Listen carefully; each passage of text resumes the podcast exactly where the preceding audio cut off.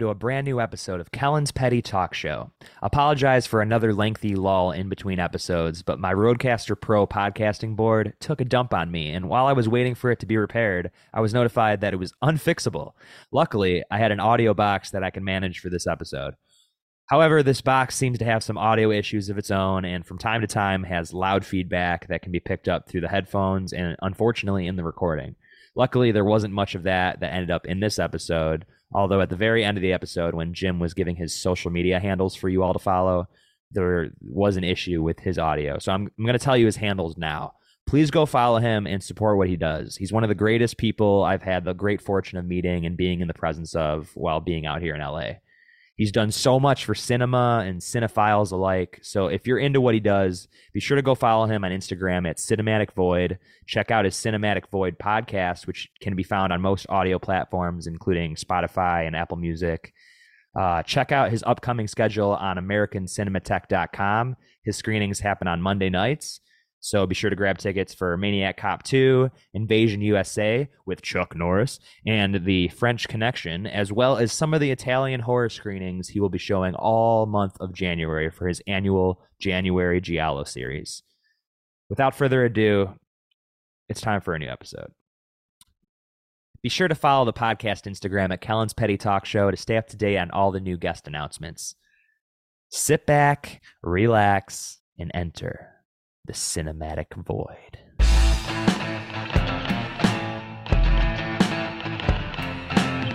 Not sure if you were aware, the other podcasts don't compare. Tell your mom if she's too busy to literally stop what she's doing. I need all ears on me as I interview legends for thee. Now grab your friends, your dog, and your fish. It's time to rip a new episode for the kids. So sit back, relax, and enjoy the show. Welcome to Kellen's Petty Talk Show. Sit back, relax, and enjoy the show. Welcome to Kellen's Petty Talk Show.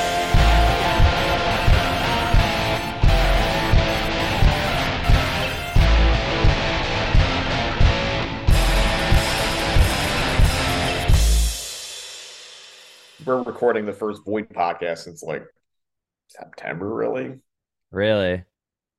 Because we've just been busy. And we have a night flight episode recorded probably back in like July that Oh, cool. like that we just never finished. We even recorded a new intro for it, like maybe back in October, Yeah.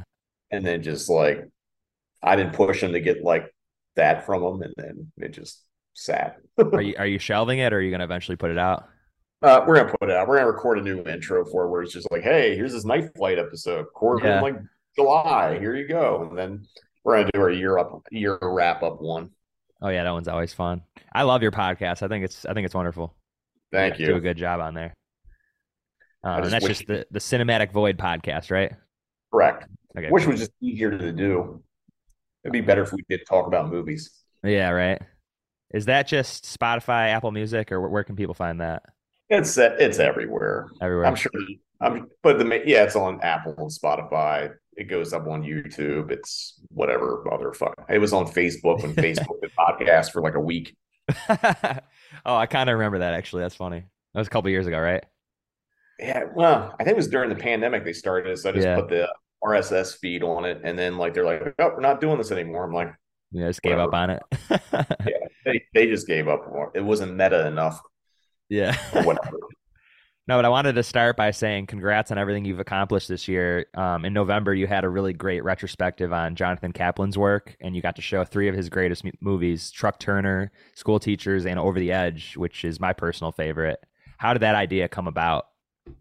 Well, it it actually started before the pandemic because um, the great character actor Dick Miller had passed away, and we talked about Yeah. doing like a Dick Miller retrospective, which didn't happen for a variety of reasons. But I talked to Jon Davison on the phone, who's a long you know, New World producer. He produced Piranha with Joe Dante, went on to RoboCop, that kind of stuff. And I think he's one of the honchos over at Trailers from Hell. And he at some point had struck a bunch of new 35 millimeter prints of a bunch of things or a bunch of films that he liked from New World and some of the AIP stuff. And he had done a bunch of movies that Dick was in, like you know Rock and Roll High School and of course Piranha and Hollywood Boulevard. And when we were talking to him, he's like, "Well, I also got one of Truck Turner." And if you ever show Jonathan Kaplan come out, I'm like, oh, that'd be really cool. And then the world shut down, so didn't think about it. And yeah. he he was talking to a, one of the other programmers at the American Cinematheque, my colleague Chris Lemire, about something else, and he had mentioned to Chris this Truck Turner print, and Chris is like, yeah, you know, would that be something you'd be interested in? And I'm like, yeah.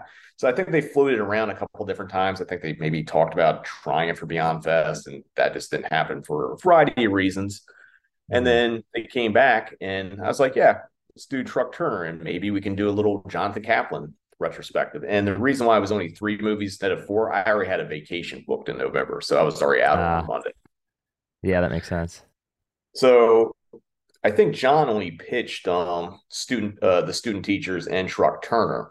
Yeah. And I was like, well, if we're gonna do this, we might as well do over the edge. And like yeah. and John was like, Well, I'll get Tim to loan out his Tim Hunter, the screenwriter's personal print of it. Yeah. So we had like three asks from the Academy. And like when you book prints from the Academy, it takes a little time. And sometimes they have a limit on how many things they can loan out any yeah. given month but we had to like you know John Jonathan and John had to sign off on on those film prints. And um mm. Roger Corman actually had to sign off on student teachers. And John's like you got to do this early. Make sure Roger signs off on it. That's hilarious. But it was, pretty, it was actually pretty quickly put together. And like you know I was also kind of like the idea of doing like a long form Q&A with someone over a series of films because like way I normally do it, it's just like I have a guest. Mm. and then you know previously to doing weekly screenings, like, you know, I might have another, the same guest back maybe a year or two later. But I've never done like three back to back to back like that, especially on different films throughout their career. And obviously, this was focused on the 70s, yeah, particularly. So, but we got to see Jonathan at like the beginning of his career, mm-hmm. kind of of the 70s, the middle, and then at the very end when we got to Over the Edge. Mm-hmm. So, such a great like every every panel was so great and you know they were lengthy, but they were very insightful. And he he's just a great speaker, and you know so are you. I mean, you you asked really good questions, but uh, yeah, I learned a lot of stuff about those films I hadn't known, and I actually I hadn't seen Truck Turner or uh, Student Teachers before. I've only seen Over the Edge, and I think that was the first time I got to see that on the big screen, which was awesome. But yeah, all all the, all the crowds were pretty packed too. Yeah, the, nice. the one I the one I was honestly worried about and kind of knew would be the lesser crowd was going to be student teachers, and that's yeah. something I found out just since the beginning of Cinematic Void. Sex comedies and sexploitation or anything like that. People always talk about like, yeah, I really want to see those movies, but goddamn it, they will not come out for them unless it's like Porky's. well, you know, Porky's is kind of like really the worst one. It's like out of all those movies, it's probably aged the worst if you think about it. Really? Would Besides, you say that? I haven't seen it in like five years, but I mean, there, there's some racial stuff in there that oh. does not really, it's not really feel good, you yeah. know.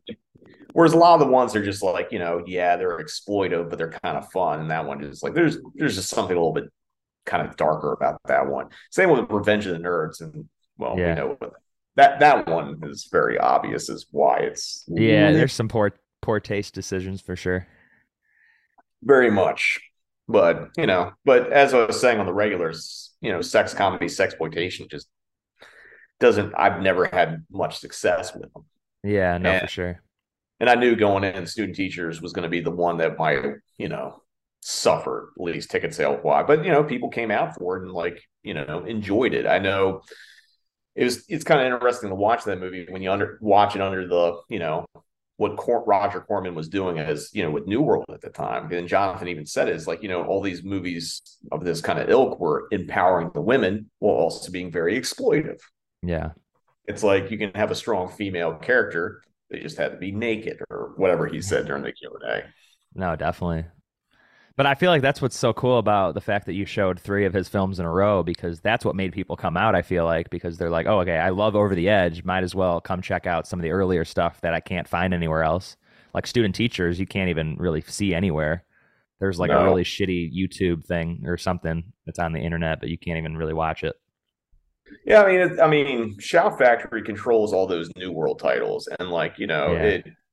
When I was prepping for the Q and A, I was able to see Night Call Nurses, which was his first movie, but like Yeah. Student Teachers wasn't available unless you went through nefarious ways of watching it and probably getting viruses on your computer or whatever. Yeah, which is never fun. Well, I, I'm going to say this: like watching Student Teachers at home, I was like, yeah, this movie's okay. Watching it in a theater with a crowd changed it for me. It's like, wow, this is better, you know. Yeah. No, which is like presentation makes a hell of a lot of difference for a movie. No for sure. Truck Turner was an explosive movie too. I, I couldn't believe how much I love that one. Oh, Truck, Truck Turner, like I saw it many years ago. Um, before I moved to LA, early 2000s. I, I lived on the East Coast. I was from the Baltimore area.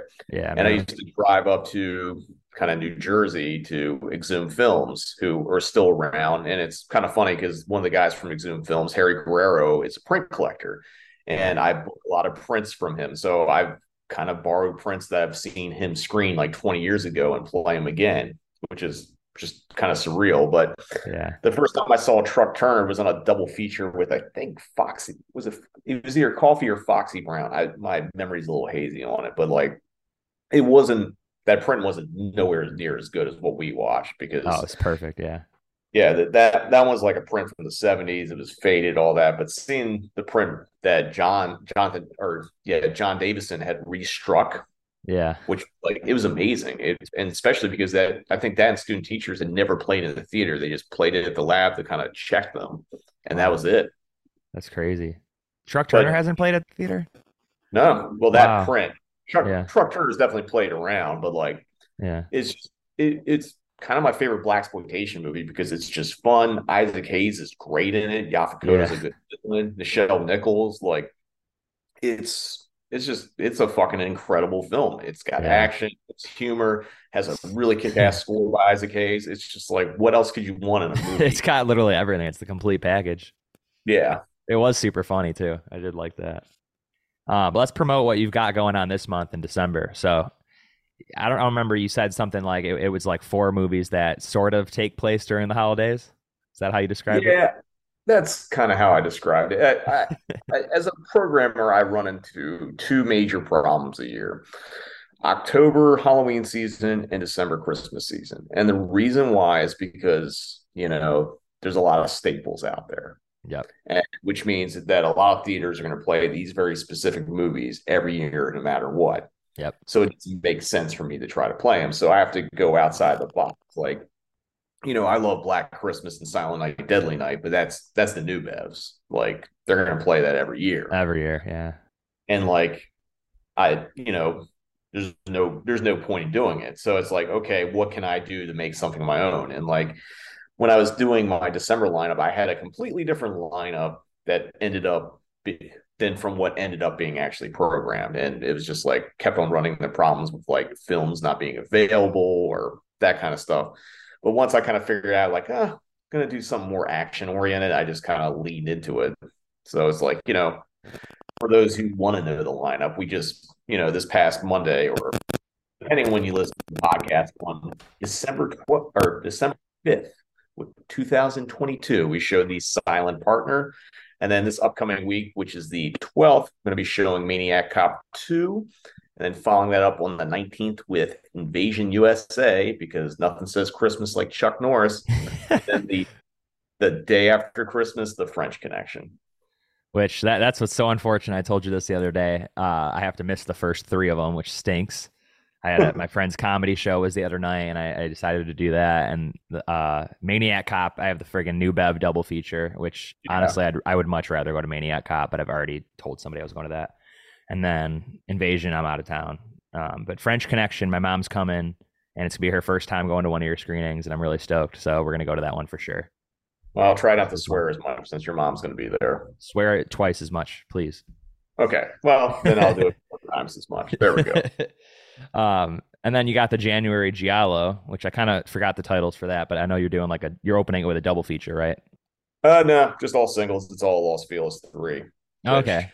The January Giallo, which is I'd say by far the most popular series I do every year, and it's grown.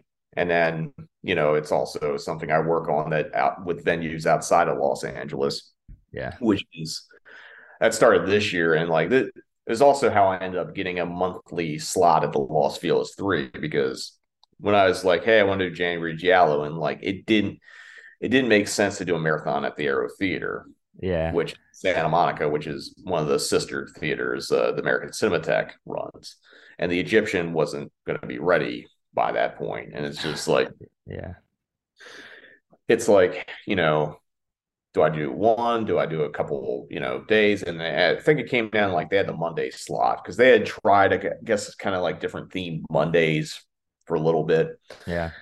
and then they're like well why don't you just do january giallo on the mondays and i was like that's fine and it's like you know it, it's like doing a marathon except it's spread out over like five days and you have a week to think about it kind of Were, were you worried when you were told you were going to be doing Mondays?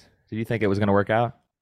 I, I thought I would I thought I'd be fine for January. Like I had no plans to continue to do Mondays after it. Yeah. But you know, they, they did really well. Obviously, some do better. Like, you know, we started last year with um the Creepers cut of Dario Argento's Phenomena. Yeah. Of course, that's gonna do well. I was there. and That was a great screening. That that was a lot of fun. And then um we followed it up with the uh, uh Perfume Lady in Black, which was a Technicolor Italian language print, which was warped and going had started vinegar syndrome. So I don't know how many more plays it's going to have on it before it's like in the dumpster. But it was a real treat to be able to show that. What was the one we saw last year with like the guy in like the red cape or whatever? Red Cape. Oh, was it the the girl in room two A? Yes. Yeah, that was a crazy one. I'm surprised you could pick out the red cape in the faded print. yeah. Nah, it was it was great. Um, have you checked out any cool movies lately? Lately, Yeah. Uh, I have a big watch pile of Blu-rays. Um, I, the thing I can talk about that I saw recently is that um, I watched Travis Stevens' um, Wounded Fawn, which I like Travis. Travis is a friend, but like it's I thought it was a really well done kind of like I don't want to use art house, but for lack of a better term, I think it's like it's a great little art horror movie hmm and it kind of hits hits the buttons. I think in my like little Letterboxd review I did, it's like you know there's moments of like Stan Brakhage, Evil Dead Two, kind of like the night Evelyn came out of the grave. If you want to go in that giallo realm, hmm um, you know a little bit of Frank Henenlotter's brain damage, Oh, I fucking love that movie. like.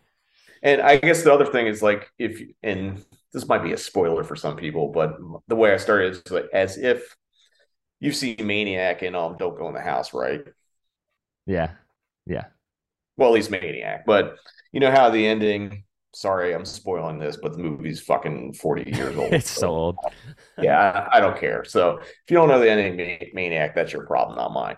Anyway, the ending of Maniac has like you know Frank Zito, played by the wonderful Joe Spinell, had scalped all these women, put their heads on the mannequins, and all of a sudden the mannequins become alive and they start killing him. It's like all the women he had killed Yeah. start killing. So my pre- my way that I looked at Wounded Fawn is like, what if that scene was the beginning of the movie? And it just got a whole lot weirder. Oh, I love that. I So check that out. I, I really enjoyed that movie. Um, I'm trying to think of anything else I watched recently that's like, yeah, I mean, a lot of stuff I've been watching has been like the stuff I've been screening, or like I've been watching movies like two or three times that I'm screening if I'm doing Q and A's because I'm like I'm doing a lot of prep. So it's like, oh, Yeah. I'm watching Changeling again. Change, yeah, Changeling was a that was a phenomenal screening. Um, did you check out anything good at Beyond Fest that you liked? Uh, what did I go to Beyond Fest? I saw Christmas Bloody Christmas. I think it was the only movie I sat through. I wanted to actually sit through a Wounded Fawn, but like it was at the Yeah. Aero. It's like I was being lazy little Angelino and decided to say I ain't driving to Santa Monica. Yeah, Christmas Bloody Christmas was fun. It was like Terminator Santa kind of thing. I enjoyed it. I mean, I just I like the fact that like you know companies like RLJ Entertainment will take a chance and like Just front all the money. Money. Yeah, just put money into something that insane. Like it's it's kind of like harking back to like the direct to the video, direct to video like horror era, like kind of Vidmark or something like that, where you would get these insane movies that might have a very small theatrical one, but run, but then they get to live forever in home video. And I guess like heading the Shudder, a lot of people still use Shudder, so I think you know Yeah. it's kind of the same premise, but maybe not because I don't know. I have opinions on streaming, but yeah. I just I just re up my Shudder, and only because when October comes around, there's always those new titles you got you just got to see. But I don't know, Shudder can be kind of annoying because a lot of times they don't update it too often, and it's just you're left with the same old shit. But I, mean, I, I I have AMC Plus, which includes like the Sundance Channel and AMC cool. Shudder and all that. So you get a little more variety. But like, I'll be honest, like half the time I forget I have it, so I'm just like wasting ten bucks a month. exactly, yeah. Um, so you grew up in Maryland, land of Mhm. the John Waters filth. What was it like Yep. growing up there? I mean, I was I was like I I lived in a town called Aberdeen, Maryland, which was like 30, maybe 35 minutes outside of Baltimore City. It was definitely the the suburbs, like the most famous person that ever came out of Aberdeen. Well, there's two. It's um Cal Ripken Jr., who's baseball player for those who know that shit. Yeah. He he, he has the longest like games played streak ever. That's his claim to fame. Nice. And um Frank Zappa was allegedly from Aberdeen, Maryland. Oh, really? But Okay. So it, it's kind of a small town. Like where I lived at was even outside of Aberdeen. I kind of lived in between two towns. There's a town called Hab- Havre de Grace, which is by the water, which is a really cool town. Uh-huh. And then there's Aberdeen that's more landlocked and, you know, there's nice parts, there's dumpy parts, whatever. But yeah, it's, you know, growing up in Maryland was, you know, you had to go to the city to learn stuff or like, you know, I mean, I got, I had not my learn stuff. I mean, like, you know, there was there wasn't much there. Like the closest Yeah. thing we had culturally was two army bases. Really? Okay. So it's like kind of a ghost town. Eh, it wasn't. It was just a very like you know, and like one of those bases was like primarily a like a lab. Like it, it one of the bases was the home of LSD testing. Really? Yeah, so Wow. I'm sure I, you're gonna get like flagged by the FBI by this podcast now. But Um, speaking of Maryland, you hosted an incredible 35 millimeter original print screening of the Blair Witch Project at the start of the summer. I got to see that. That was wonderful. Um, that that was that was harder than you would think to pull off because you would think Lionsgate. Well, I guess it's Artisan. Lionsgate bought Artisan, yeah. which is for those who want to get in film programming, is learning where every company has been devoured and ended up and where those rights went. But anyway, so it, it took a while to like convince Lionsgate that they actually had a 35 millimeter print of it, even though I kept seeing its screenings around the country. yeah. And I'm, come on now. And then like they sent the print, like they, I think I talked about in the intro, they sent the print to directly to the theater and no one was there. Normally they're supposed to send it to our office. Yeah. So Nick, who I do the Cinematic Void podcast with, who I've known for like 25, 26, I don't know how many fucking years at this point. yeah. Like he's traffic. He had to drive this place called Lebec, California, which is two and a half hours away. yeah. I remember that. Okay. Yeah. Where he luckily, luckily the print had landed down, so he had enough time to go get the print, then basically make a five hour round trip so it could play that night. That's crazy. And he got back just in time. Yeah, he it was just in time. Um, I did a Q and A with Eduardo Sanchez, one of the directors, and like Yeah. That's I don't good. know, there's some weird stuff with that screening. Like the first time I recorded with Ed, zoomed in record, like we heard like recording thing and just like nothing. It was like some weird fluke. Oh, yeah. Because you But- got you had to do it twice, right? I had to do it twice, and he was kind enough to do it again. And you know, I probably the first Q and A was a little better, little more organic. Because then I think Yeah. the second one I was concentrating on making sure we hit the things he talked about in the first one Yeah. That's such a bummer. to varying degrees of success. But like you know, it, it was. It, I still think it was a good Q and A. It was you know, it's a fun event. No, it was great. I'm actually curious. Did you try to get Heather by any chance? Um, I had a lot of people ask, and I was you know, I've heard various Yeah. I've I've heard stories where like maybe it would not be advisable. I don't know. I've heard a mixed bag of things. I don't think So- she wants to even talk about it anymore, honestly. Well, that might also be that too, but it's just like I had a few people ask and I had a few people say like, yeah, probably not. So it's just like Yeah. at a certain point, like I do like doing Q and A's and I also hate doing them because then it's like if I just want to watch a movie. Yeah, it's like a whole to do. hmm But yeah, I have her on Facebook and I noticed she like changed her name and everything. So Yeah, I, I heard a bunch of things like she changed her name. I doesn't she sell weed now or she's like a works on like a That was like 10 years ago. I don't know if she still does that. I know that that was definitely a while ago. Well, I guess I'm not on the pulse for that. Yeah, she probably still does though.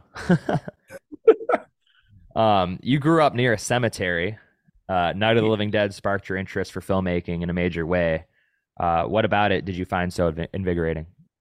I think it was because when you watch Night of the Living Dead, and this is no disrespect because it was made by people who were outside the film industry but had equipment or access to equipment and ideas, you could kind of see the skeleton and nuts and bolts of how it was made. Yeah. Because when you watch, you know, grow up watching Hollywood movies, like when I was a kid, the things that were like playing constantly was like Star Wars or Indiana Jones or like Disney cartoons or like, you know, big the things I was seeing as a kid were very well polished studio movies. Yeah. And you kind of buy into the you know the movie making magic a little bit more because you don't see you're not really looking at the strings or whatever your imagination takes over. And with night living dead it didn't have the option to like you know the hollywood polish. So you could see the rough edges. However there's just something about that movie that's utterly terrifying because it feels fucking real. And yeah. because it's on a, made on a level that isn't comparative to like you know studio film it's just it feels a lot realer because it's like you know that cemetery looked like many cemeteries i'd seen as a kid. Yeah. You know it's rural like you know i've seen farmland and like farmhouses that look like that. And it's just like it just i think just it just hit a lot harder because like you know there's because it wasn't glossy it felt more real. Yeah that's why it really stuck with me. And it, it just how it interested me in filmmaking is because then you can kind of see how it's made. You kind of become conscious of like camera placement and like editing and yeah. like you know acting and performances and that kind of stuff. So it's just like by not being this like megalith of a film that's only set out to entertain and just rot your brain you have to mm-hmm. engage with and by engaging with it you can start kind of understanding what it takes to make a film yeah it's definitely got a very claustrophobic atmosphere you kind of feel like you're trapped there while watching it which definitely I mean, adds to it i mean having gone to enough family events as a kid and you feel like you're trapped in a house like yeah. you know it, it's very relatable right and we, we can't forget about rita's did you go to rita's growing up italian yeah. ice no, I didn't really. I, I've been to Rita's, but it wasn't like a regular thing. We oh, the okay. closest thing I had to me was the place called the Arctic Circle. Okay. Which was it wasn't like Italian ice, it was just ice cream and like fries and hot dogs and all kinds of shit. But like it was, next to a mini golf course and there was a drive-in theater that used to be across the street from it. It was so would you say Night of Living Dead was what pretty much sparked your interest in film or was there something else that came a little earlier? Um, I think that's what sparked my interest in, you know, looking at filmmaking and film in general as more of an obsession than necessarily a um, just something you watch. Because you know, mm-hmm. a lot of people just watch movies. It's like clearly because you know, Avatar has made like how many billions or zillions of fucking dollars. I've still never seen Avatar, but like. and that, that's not a knock. It's just like I think James Cameron's a great filmmaker, probably yeah. one of the best ever live. I just I don't give a shit about giant Smurfs. Yeah. and and I, I know the movie's probably not bad, but it's just like I it's okay. It, I, I can't inv- I don't I don't have time to invest in that kind of stuff. And it's kind of why I'll be snarky about Marvel movies. I don't really fault anyone that like loves superhero movies now and like shared universe, but like I saw Iron Man. And I was like, ah, that's pretty cool. And then like I moved out here and I just disengaged from like I wasn't going yeah. to see movies for a while. So by the time I start seeing the movies again, there's like Marvel had like fucking 15 movies at this point, and it's like I'm not going to go back, and they're all like three hours long. Yeah, they're not good. I mean, you know, I know people love them, and I don't want to. I mean, I'll shit on them, but it's just like there's a couple that sneak in here and there that are decent, but lately, mm-hmm. the, like last five years, have been awful. I can't, I can't get behind much of any of it, honestly. Oh, yeah, I just I don't have time to invest in it, and I don't want to have time to invest in it. There, there's movies I really want to see that I still haven't watched. Exactly. So like I'm, I'm not going to take you know two to three hours out of my day to watch something that I'm not really into at this point. Exactly. Yeah. I forget what like, the original. Oh, what was the original question? Because I feel like I detoured way off of it. No, you were just. It was about how'd you first fall in love with movies and cinema. Oh yeah, yeah. Well, I should get back to that. Sorry. yeah, the Living Dead kind of opened it to me, and like you know, I was you know at the age where like you know, Sci-Fi Channel, which before it got changed to SYFY was still SCIFI, and they would play a lot of movies like you know Universal titles. Like that's where I first saw Videodrome. I think no, I might have saw Videodrome on A but like I saw things like Return Living Dead and Killer Clowns, and you know, being in Night Living Dead and like realizing there's a whole genre of horror, and you could go find anything you want at a video store, so you become obsessed because you want to see more and you want to discover things. So Night Living Dead was like you know just the the doorway to go discover more shit. Mm-hmm. So, were your parents big moviegoers? I went to the movies with my dad a lot. Like I remember he, he I remember he took me out of school twice specifically to go see Terminator 2 and The Crow. Oh hell yeah. They, they didn't want to go like he just wanted to go to a matinee because it was cheaper. So mm-hmm. it was better to take me out of school and go see a matinee than yeah. go try to fight a like a prime time crowd. I begged my dad to pretty much take me to every bad movie growing up. Like not not bad as an awful, but like bad as an inappropriate. like all all the horror movies, all the sex comedies, like anything you could think of, I was seeing probably before age ten. That's pretty impressive. I there was a movie theater. It was like I forget what number it was in Beards Hill, which is in Aberdeen. And yeah. since years later, there's a new movie theater there, but it's one of those like dine and watch things. Yeah. But when I was a kid, my parents would drop me off and buy me a ticket to anything like R-rated shit, and then just go in, and no one was like fucking um paying attention. Like I yeah. saw so many R-rated movies. I remember seeing Army of Darkness, which I know is kind of a soft R, but like saw yeah. Dracula. I saw Candyman. I saw all kinds of shit at like 13, 14. I had no business being in. That's so sick. They didn't care. And it's like you didn't even have to do the whole like buy a ticket for Beethoven and then sneak into like from dusk to dawn move or whatever. They you just you're as long as an adult bought your ticket, they did not give a fuck. I got kicked out for doing that once. I snuck into it. Yeah, like I bought like a like a, a romance movie with a friend, and then we went into like an R-rated hard hard R comedy, and they came in and kicked us out during the previews. The movie didn't even get on yet. I'm like, come on. Wow, they probably knew how many tickets sold for the horror hard R movie. Yeah. Your strategy should have actually been is wait for the credits to get or the trailers to get by and then go in. Probably.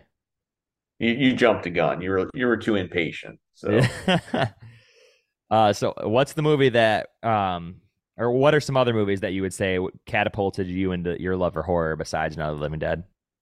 Uh, let's see. That's a good question, and I wish I had an answer to think of. But like, I mean, I guess like, you know, getting into like more specific like auteurs of like, you know, stuff like, you know, John Carpenter or David Cronenberg or like Dario Argento or Lucio Fulci, like being able to follow directors was kind of what got me into it because it's like, wow, George Romero made Night of the Living Dead, and he also made Dawn of the Dead, and he made Day of the Dead. Mm-hmm. What else did he make that didn't have a zombie in it? Oh, there's this movie Martin. Holy Martin. shit, that's ass too. And like, yeah. you know, I mean, I saw I rented Suspiria, which was my first Argento movie, and I was like, "This is really cool." And then yeah. someone put me a bootleg because that's how you had to watch things in the '90s. If there was an uncut US VHS, you yeah. have to get either buy a bootleg or someone would like loan you their bootleg. So I saw, uh, I saw Tenebrae, which was on a probably a third or fourth generation VHS dupe that was taken from the Japanese laser Laserdisc. So it was the only way to see it uncut. But on the flip side, it's definitely been duped down several generations from other VHS collectors. And there's burned in subtitles because all Japanese Laserdisc had burned in subtitles. That sucks. And if you had any kind of pubic hair in a Japanese, like in a Japanese release of a horror movie, they did a thing called optical censoring, Whereas like blinding white, if you see like Cannibal Holocaust, like the the Japanese laserdisc version, like anytime there's like it's not really like the genitals, the pubic hair they don't like. So like just blinding light shooting at everyone's crotch because they're trying to like blur out hair. What? I've never heard of that. That's awesome. I mean, how old are you? Uh, I'm almost 27. Okay, so you definitely you missed the the heyday of like having to watch really shitty versions of awesome movies.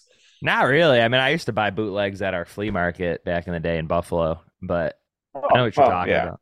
I didn't watch Laserdisc. I definitely was past that.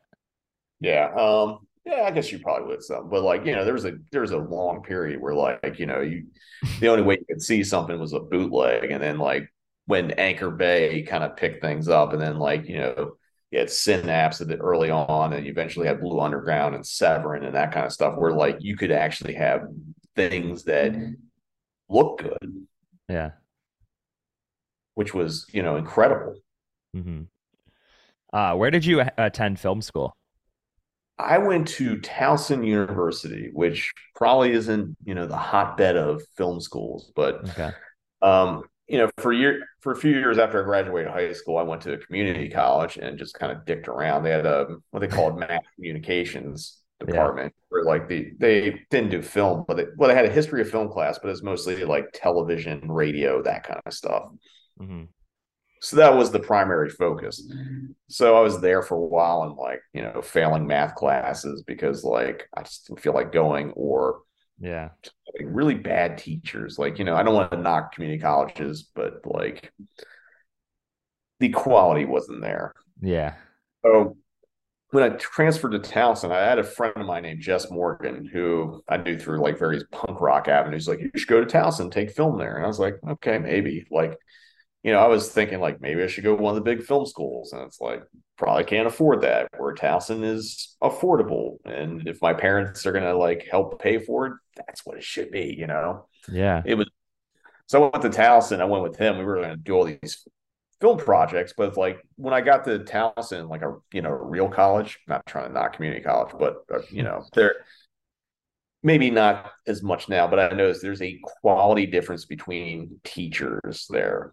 Mhm. And there's, you know, there was some really good teachers at um my community college, but like just overall level, like just basic classes, people will be like, you know, I when I I had to take a math class because I kept fucking failing math in community college. It was like some inter- intermediate algebra, and it's like shit that I've never used since. Mhm. So I asked my like advisor, it's like, what's the easiest math class? She's like, take take consumer math. It's the one the jocks take. I was like, okay. So that's what I did. But like the guy who taught it was like incredible. Like he would show you how to do a problem. And if he saw someone struggling, it's like, okay, that doesn't work for you. Let me show you another way that might make sense to you. And I I, love that. I, but I would see it constantly at this Yeah. college, like just, you know, basic fucking classes. And even the film classes, like if someone was like, well, you know, wasn't getting like flatbed editing or whatever, like it's like, well, you could do it this way, but here's another way you can learn the approach. So it's like, you know, no one would, it, obviously there's rigid things for when you're doing film and, you know, you shooting on film and lighting film and stuff like that. But like, there was enough leeway where it's like, if you don't learn a specific way, you can, le- there's opportunities to learn other ways. hmm And that's, that's my main takeaway from college. Yeah, I mean, those are the best teachers, the ones that actually give an effort but actually care, and they're like relatable and nice. You know, I've had some really shitty ones too. Yeah. I mean, I, I like film. I like film school. The one thing I learned when I moved out here is that everyone is very anti-film school, Yeah, or at least for a minute. It's like you went to film school, boy, forget everything you learn. yeah, I know how to make a movie, and then like I, when I first moved out here, like I did a lot of freelance like stuff on people's short films, and Jesus fucking Christ, but like, yeah. and I definitely dealt with a lot of people. It's like, yeah, you, you know, I know how to do this. Like, forget what you learned in film school, and it's like, oh, really? Forget coverage? Forget Yeah. the fucking like, like the Basics. the basics, like you know how to light, you know, breaking eye line, like yeah, the 180 rule. Jesus Christ, like you know, there's still even if you don't go to film school, there's fundamentals you need to do to make a watchable film.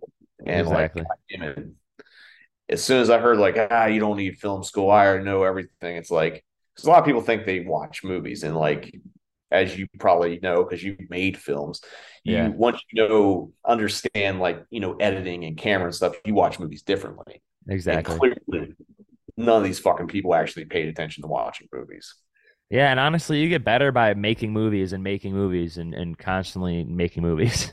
You know, your Yeah. first every director's first movie. I mean, not not every, but like they're they're really early films, whether it's a feature or not, are- aren't usually as strong as what comes later. You know, so they always end up figuring out new methods and they just perfect their craft over time. But Yeah, unless you're like Charles Laughton, who only got to make one movie, like, and Yeah. make a masterpiece. Like, you know, true. I feel like people who always hold Citizen Kane as like the greatest movie ever. It's like I, it, it might be technically sound, but I think it's one of the most. I don't. I think it's a great movie. I think it's also one of the most least interesting Orson Welles movies because he had everything. Yeah.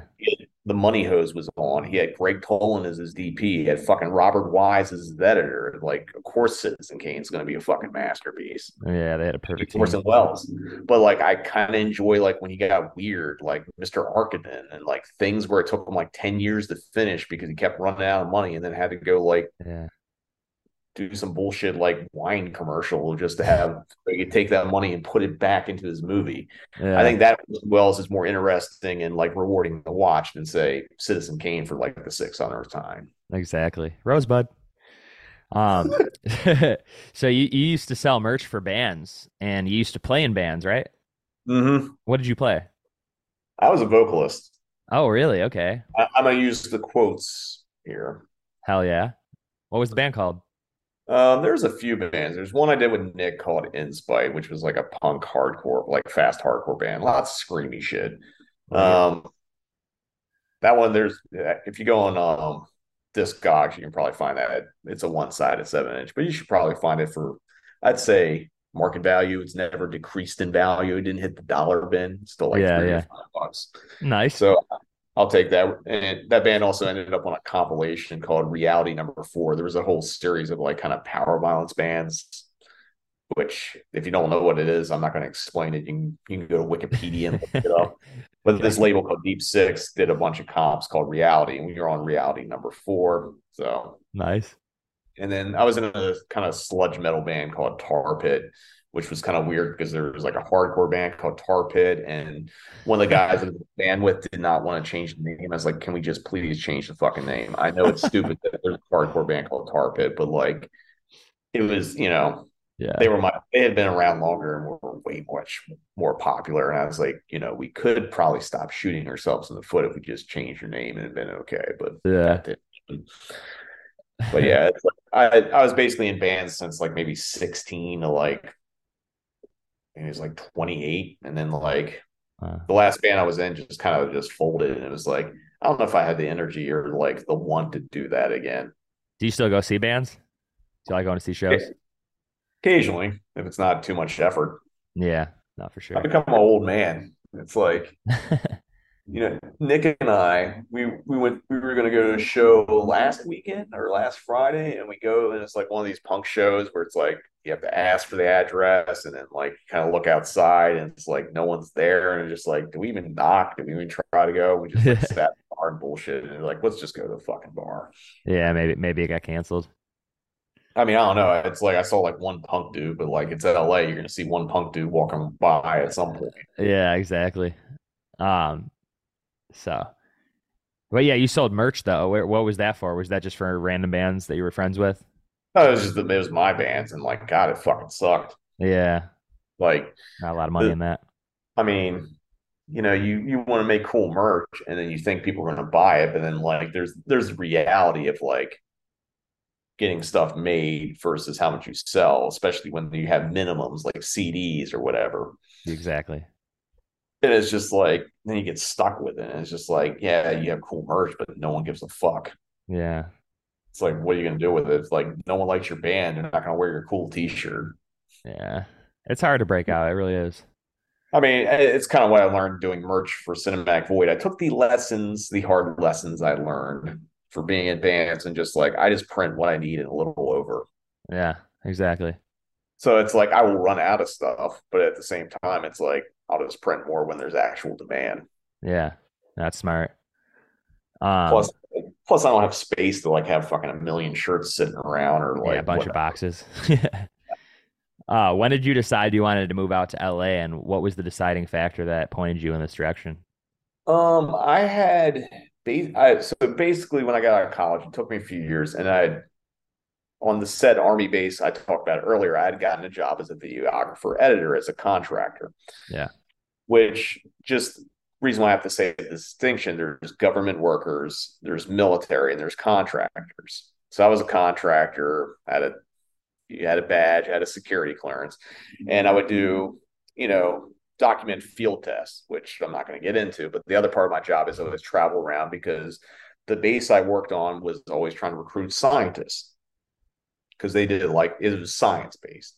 So this was during the Bush administration, and better believe the money hose was just fucking shooting everywhere. So like people were just pissing away money on like, oh, we can just go to all these conferences. So I went to conferences across the country and document it, and they spent like tons of money on like booths. It's like a it's like a horror convention, but mm-hmm. it's to recruit like scientists or whatever. Mm-hmm. And we document and we film interviews and shoot B roll and just like that was it. I got the I traveled a lot. Yeah.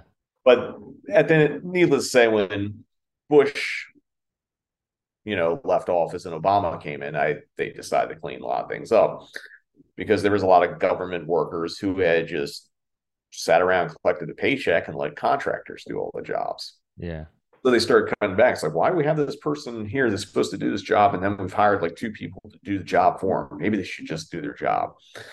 So my contract ended. However, I was going to probably get offered a contract from another contracting company, but I didn't really like it. I actually liked the contracting company I worked for. They were pretty nice, you know, paid me well, that kind of stuff. So it came to the end, and it's like I was going to be jobless. I had a lot of money saved up, and I just kind of wanted to change because, like, at that point in like 2008, 2009, like I wasn't in bands all the filmmaking stuff I had been doing had kind of like dried up a little bit.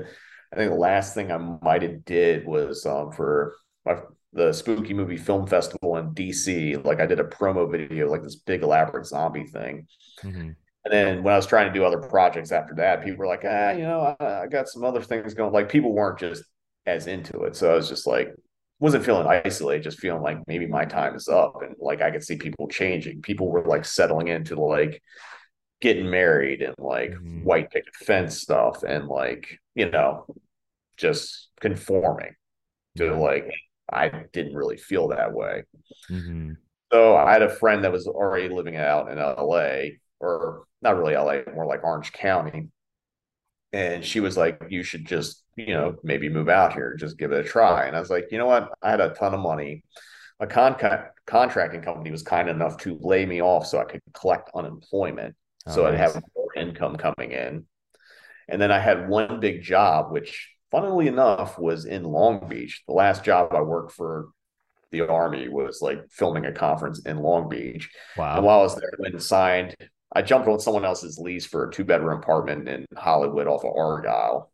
Yeah which like at the top of the hill at Argyle. If you, you've been to LA and you've driven to the top of Argyle, you know what I'm talking about. I'm wasting your time by telling you this information. So yeah, and it was a big paycheck because like I was, you know, charging a freelance rate, and I was like, you know, I think I was charging like 50 bucks an hour. So it was like I got like three or four grand out of just working that weekend. Mm-hmm. And I just had a lot of money and, you know, packed up my car, packed up my records, um, got a bunch of binders, put my DVDs in so I could take them with me because I wasn't gonna have room for all those boxes, and just drove out to LA. Wow. Didn't have a job lined up or anything, but I had a place to live. I had a couple people I knew, and you know, figured just take a stab at it. Yeah. And realistically, I thought like maybe I could work on and go work at another military base or like you know work in corporate video and stuff like that because that's what I'd been doing. Yeah, I had no notion of like, oh, I'm just going to walk in and be a filmmaker kind of thing. I was like, I'm gonna, I'm going to take a reasonable route. Yeah. And then I discovered the things that I did and got paid for on the East Coast, people wanted to treat like internships out here, mm. at least at the time. So I'd see all these like, you know, must have own video system and own camera internship. I'm like, mm. how the fuck's that internship? Right. So I, so I moved to LA and, you know, probably a year into it, it's like running out of money, no more yeah. unemployment.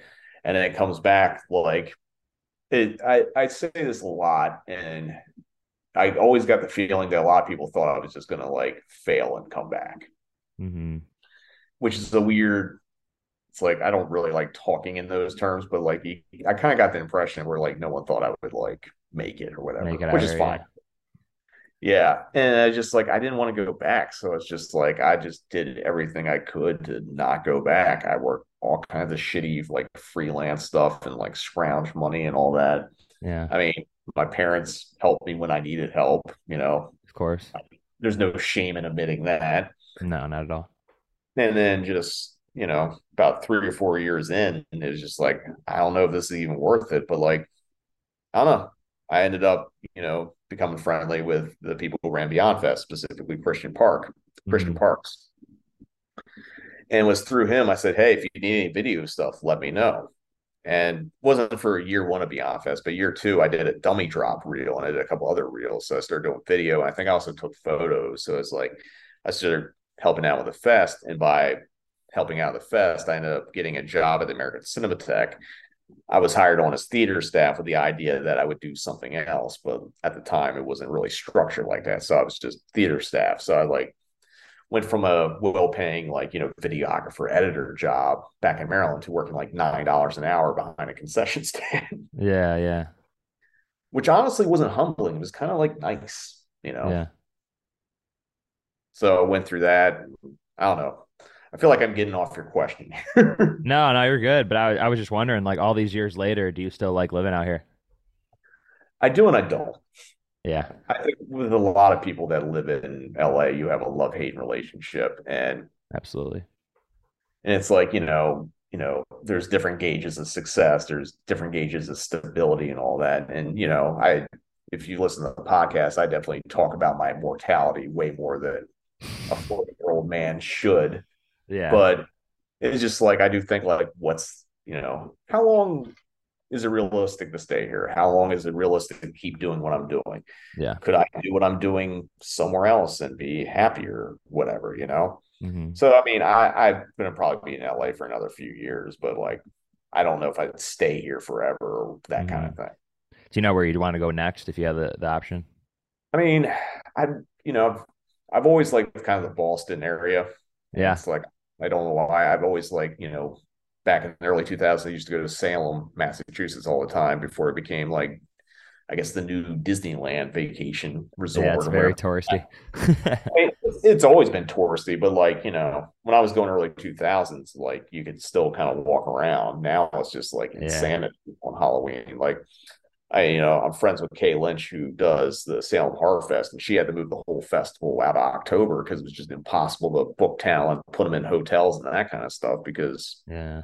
there's a billion fucking people there hmm whose only interest is hocus pocus Yeah, totally. and seeing witches and not really understanding the fundamentals of what the Salem witch trials were. Yeah. But you know, I I I don't know if that's where I'll end up, but like I do like the area and like I've been to the Coolidge Theater, which is in Brookline, Mass, and I'm friends with Mark Anastasio, who's Mhm. the programmer there. And like I went there for January Giallo and I just love that theater. And like I don't know. It's like if there's opportunities out there, I probably wouldn't hesitate to look there. Yeah. I love the East Coast too. I hear you. I mean, Um, it, it's it's weird because like I moved away from the East Coast because like oh, it always feels like a black cloud because like you know when I lived here, it's like you know I had choices like I could move to New York. I even toyed with moving directly to Salem, even though I had no idea what fucking job I would possibly work if I was there. Yeah. But I just felt like you know in LA it's going to be more expensive, but I thought there would be more opportunities on the Mhm. table. hmm And you know it took about good eight, nine, ten years before like those opportunities really show themselves. But hmm sometimes you gotta be patient. Do you think you, you would get back into filmmaking if like an opportunity came up? Uh, I I think so because I get asked this a lot. Like I, you know, the last two things I made filmmaking wise, you know, one is famous not because of anything I did, but it's the you know I did a fake commercial in the WNUF Halloween special, the original one, Yeah. and that was for my buddy Chris Chris LaMartina, who's an excellent filmmaker. He also went to Towson, but like you know, he's he's done extraordinary things on no budgets and like you know he's made a lot of really great clever films. And like obviously WNUF I think him and his writing partner and producing partner at the time Jimmy George that it was kind of in between film. They're like well we can just do this thousand dollar thing and like and like and they just it exploded Yeah. and I was really happy that earlier this year I got to do like a early advanced screening of the sequel to WNUF, which is the Out There Halloween mega tape. hmm But you know, back to the commercial, I got the opportunity to do a commercial for that, and then I the other thing, I last thing I did, I did a fake Giallo Christmas trailer for like one of the um December Beyond Fest screenings. I think it was the year that um Death Waltz had put out um Silent Night, Deadly Night and um Christmas Evil soundtracks. And I just threw Oh, cool. got a bunch of friends and made this trailer and just had it play in front of the movie. And occasionally I still dust it off for screenings, but like that was the last time. And like what happened when I made that is I realized I was making films in a very specific way, which was like I had no money. So I just Mhm. figured out as, as many ways to cut costs. Where I was like my own DP and I was going to be my own editor and I was directing. And I just had someone like, here, here- here's the boom mic, get sound. Like whoever could hold a boom mic, that was Yeah. it. And then, you know, very cost effective, you know, you know, I was doing fake trailers really. So it's like, you know, it's very, you only need specific shots. You don't need the greatest performance. You just need performance that kind of hits. And when I had that realization that like this is how I've just been making things for like the last couple of years and I'm not growing or advancing, it's like that's why I kind of stepped away from filmmaking. Yeah. But I've had a few people now like say like, well, if you want to get back into it, you can probably have opportunities through Cinematic Void. And it's just like, yeah, I'd probably be if I want to do fundraising or things like that, hmm I probably have more opportunities now. But I feel like I'm going to do it. If I'm going to do it, I have to really want to do it and not Mhm. just like do it for the sake of I can I can do it now. I have to really want to do it.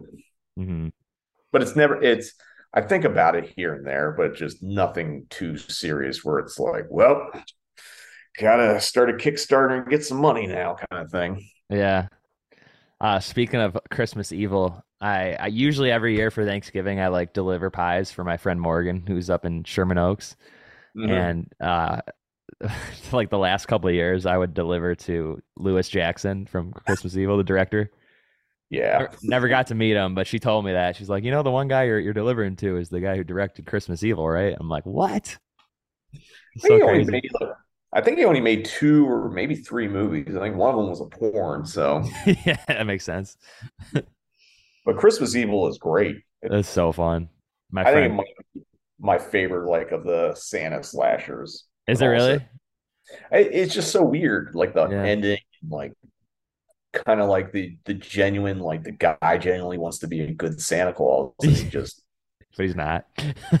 he's he's just not. And I mean, I think the ending is what really sells it because it's like there that ending is no business being in that movie, but because it is, it takes it from like Santa slasher to like it transcends into something more amazing. I think it's probably one of the reasons why it's John Waters' favorite Christmas movie. yeah. Oh, is it really? I didn't know that. Yeah, uh, if you get any of the Blu-rays or whatever, or any release of it, there's a commentary with Lewis Jackson and um John Waters on it. Really? Oh man, I actually have the Blu-ray. I didn't even know that. I'm an idiot. And If you have the blue, if the Vinegar Syndrome one, it's ported over from the old Troma one. So, I'm gonna check that out. Um, Yeah. And it's good commentary because John's very complimentary and like yeah, he's awesome. Yeah. I got to about meet how. him like What? 11 years. Huh, sorry. What were you saying? I was just saying I got to meet him like 11 years ago. John Waters, cool guy. Never, never officially talked to him, but like when I would go to punk shows in Baltimore, he would randomly show up, hang out. And he would always get martinis. It's like who drinks martinis at a punk show? But I guess like if it has a bar and they can make a martini, yeah, who's not going to give John Waters a martini? yeah. There's there's one show many years ago, like early 2000s. Like it was uh it was a grindcore show. It was a band called Pig Destroyer and Phobia played. And we were standing outside, and all of a sudden John Waters walks outside, and everyone froze because even in Baltimore, like a John Waters sighting is like a big deal. Of course, yeah, especially that. And we and like everyone's just staring at him, and he just like not breaking eye contact with it. It was like kind of like sideways walks and then backs up behind a dumpster and just disappears. just walks out. Yeah, just he just he was at the show and he was leaving, and then like all these people were staring at him, and I guess he just wasn't in the mood to engage or whatever. So he just like walks behind the dumpsters and just disappears, and then everyone's like, like we all snapped out of it, like he threw a smoke bomb or something like that. Yeah. What's the one movie uh with the odorama? Uh, polyester. Love that one. And I, I went to go see it at the, the New Bev recently, and they had the Odorama cards, but they freaking ran out when I came Oh. in. I was so pissed. That sucks. Yeah, that's a fun one. I'm surprised that someone still produces those, or Warner Brothers or New Line just has a stack of them from I- like yeah, 1980, whatever that movie came out. yeah, I think they had like a box of them. All right, let's see here. One second. Sorry, I just like lost my thing. Here it is. That's all good. That's oh, why yeah, I was. Oh, Sorry. go ahead. That's why you edit podcasts. That I do, yes. um, my buddy Peter actually is showing Christmas Evil this month in Buffalo, New York. He does this this series called Thursday Night Terrors. I'm not sure if you've heard Mhm. of that. Um, does really well. He actually he sells out like every show, which is pretty incredible. Does he do that in Buffalo? Buffalo, yeah, What's the what's the theater there? it's the Amherst Theater. Hmm. I'll have to check that out at some point. I like checking out theaters, even small, big, or whatever. I I just I love I love movie theaters. I love art house movie theaters. I love love Yeah. old, you know, just grand theaters kind of thing. Movie Yeah. house. That one's that one's a lot of fun. Definitely recommend. Um, do you have any wild stories from when you worked as a theater manager? Too many that I cannot ever share. None of them. I gotta wait for a few people to die. Or Pe- several people to die. My friend Peter, he uh he always tells me about people that come in and they ask him to like butter the middle of his popcorn. Or or yeah, butter the middle. Oh, oh, you mean the oh, you mean the, those fucking weirdos, the people that ask you to, fill up the bag halfway, put the butter in, and put the other popcorn on top, and then they put more butter on top. So it's like this fucking sandwich, like goddamn, like artery clogging, just like shit. I hate, yeah. I hate movie theater butter. Just, I mean, I, I mean, I don't eat butter or you know dairy or anything like that anyway. But like, Yeah. I did, I never got fucking movie theater butter because it just looks like it just looks like it goes right in your veins and just stops your fucking heart. Yeah. um was I there mean- a sorry. If you're talking about things like that, there's plenty of people. There's the people that like have very specific soda orders. like there's a fucking guy that would like he wants like three fourths of a cup of doc, diet coke, then like then like uh, eat the fucking root beer and then like top it off with Dr. Pepper. Like, you know, just it's like if it's your house, do whatever you want, but like you're fucking taking someone's time. And then if it's not right, like the motherfucker would sit there and sip it. It's like, no, not quite there. It needs a little more root beer. It's like, go I hate that. Go fuck yourself. Uh, my friend my friend tweeted a picture of somebody's underwear that they left in like a seat.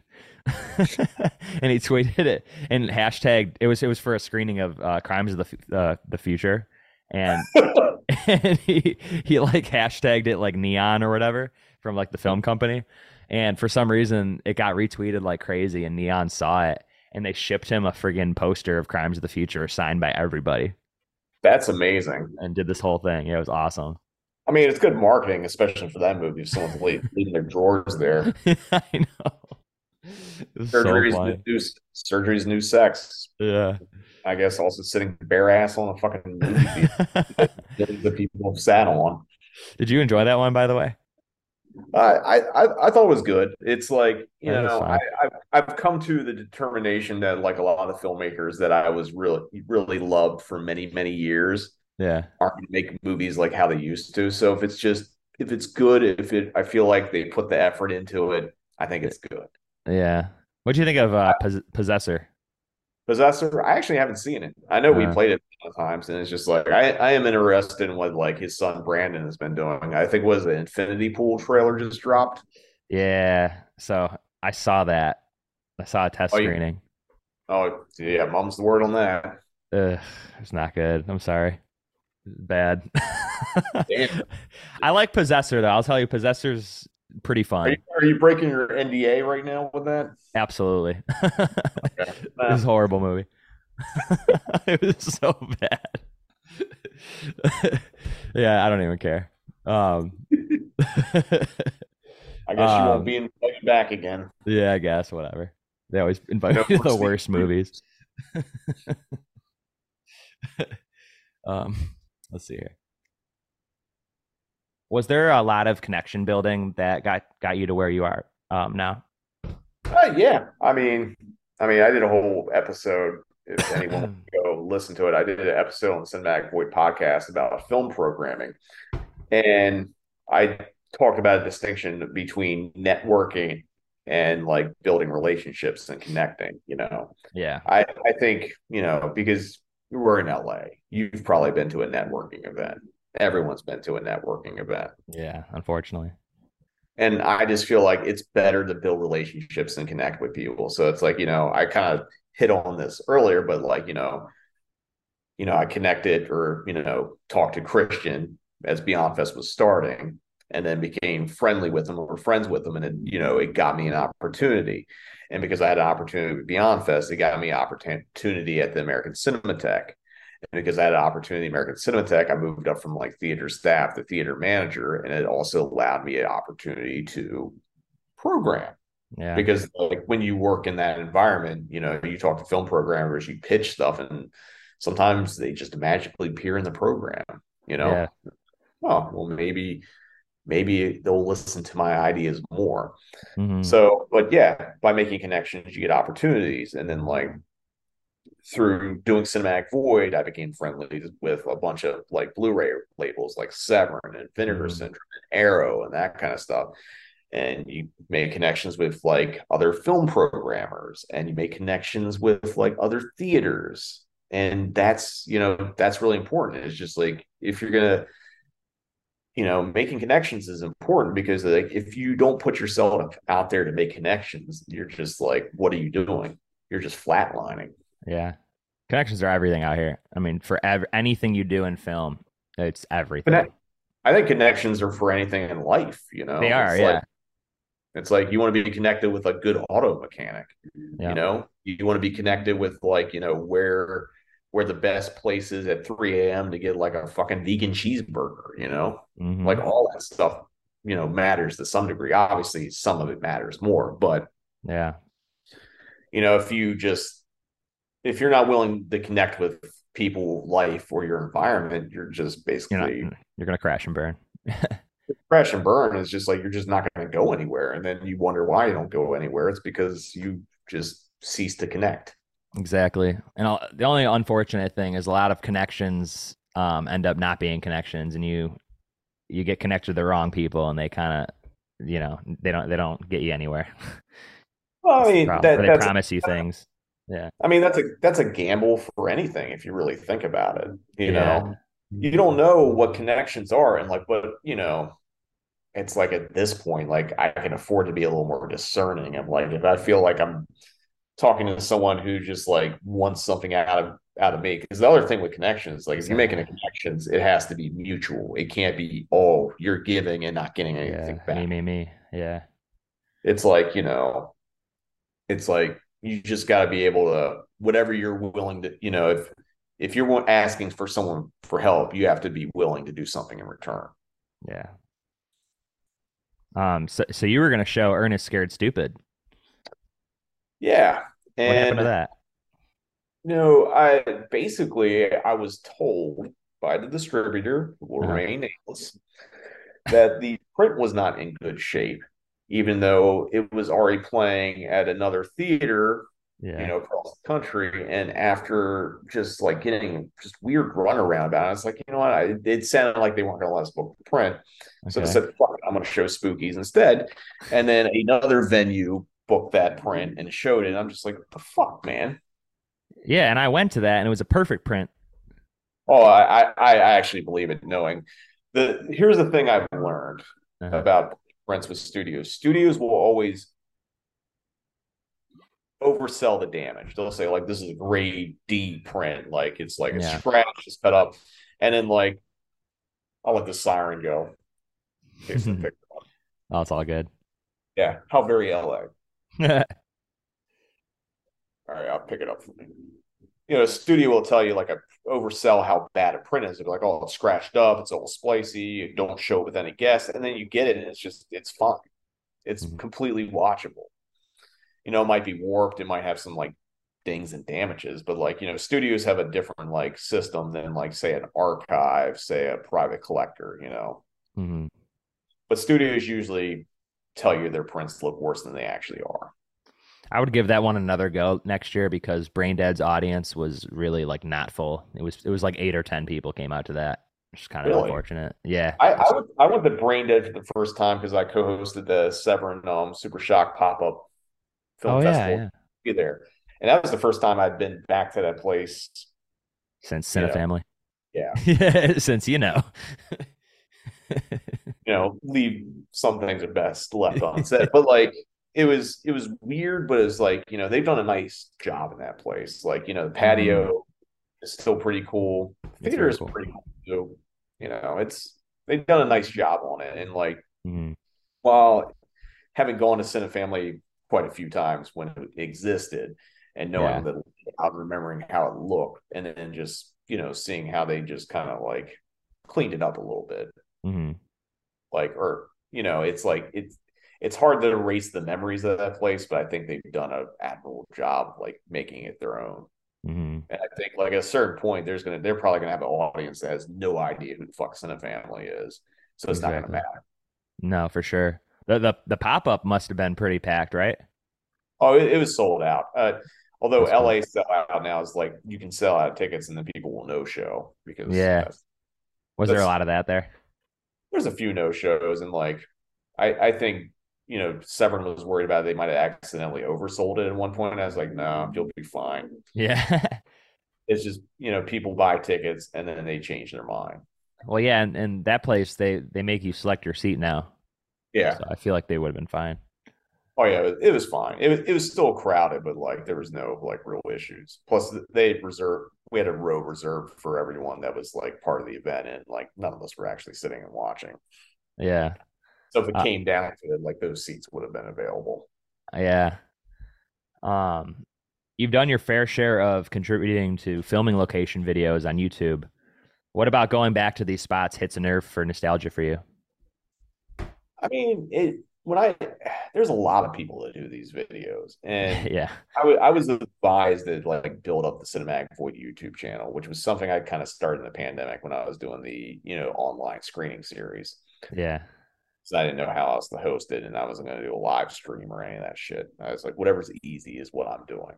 Yeah. So, but I try to pick things or try to pick locations for movies that I really like that you know probably no one else cares about. It's like no one's knocking themselves out to go to the fucking house that was featured in joysticks. But like, it, it, it's kind of close to where I live, and I was like, that's fucking cool. let's go. same with- yeah.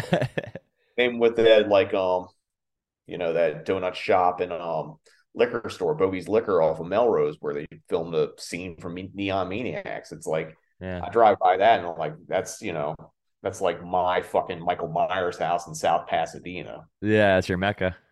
It's my mecca because it's just you know it.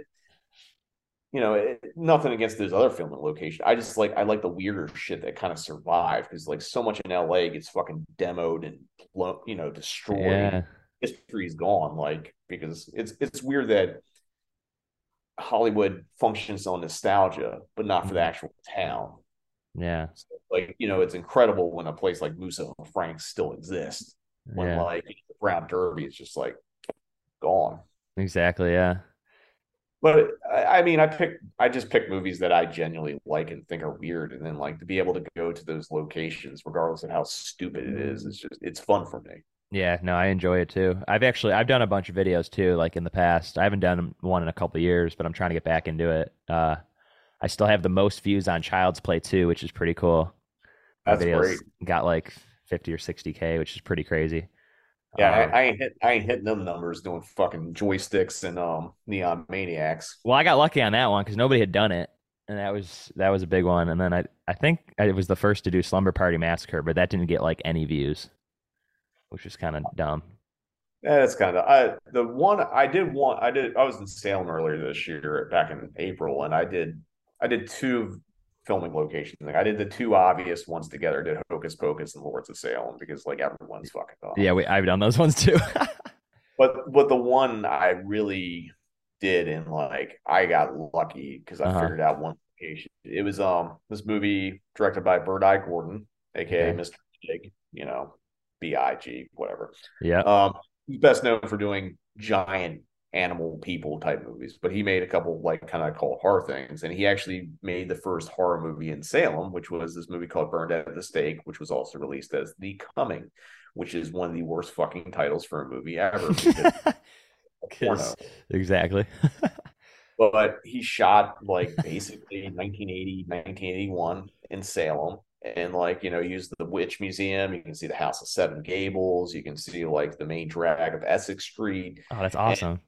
There's like you know there's also a house that's there and like i had a house number and i'm working off a very shitty like vhs rip on youtube. And this was one of the movies i actually showed during the pandemic when i was doing online screenings. And it's just like i wouldn't say it's a good movie by any stretch but i think it's interesting. And i think like you know it's almost historically accurate except for the fact that no one in salem was burned at the stake because they that was Yeah. all your European witch finders would pull do that shit. Everyone was like hung mostly.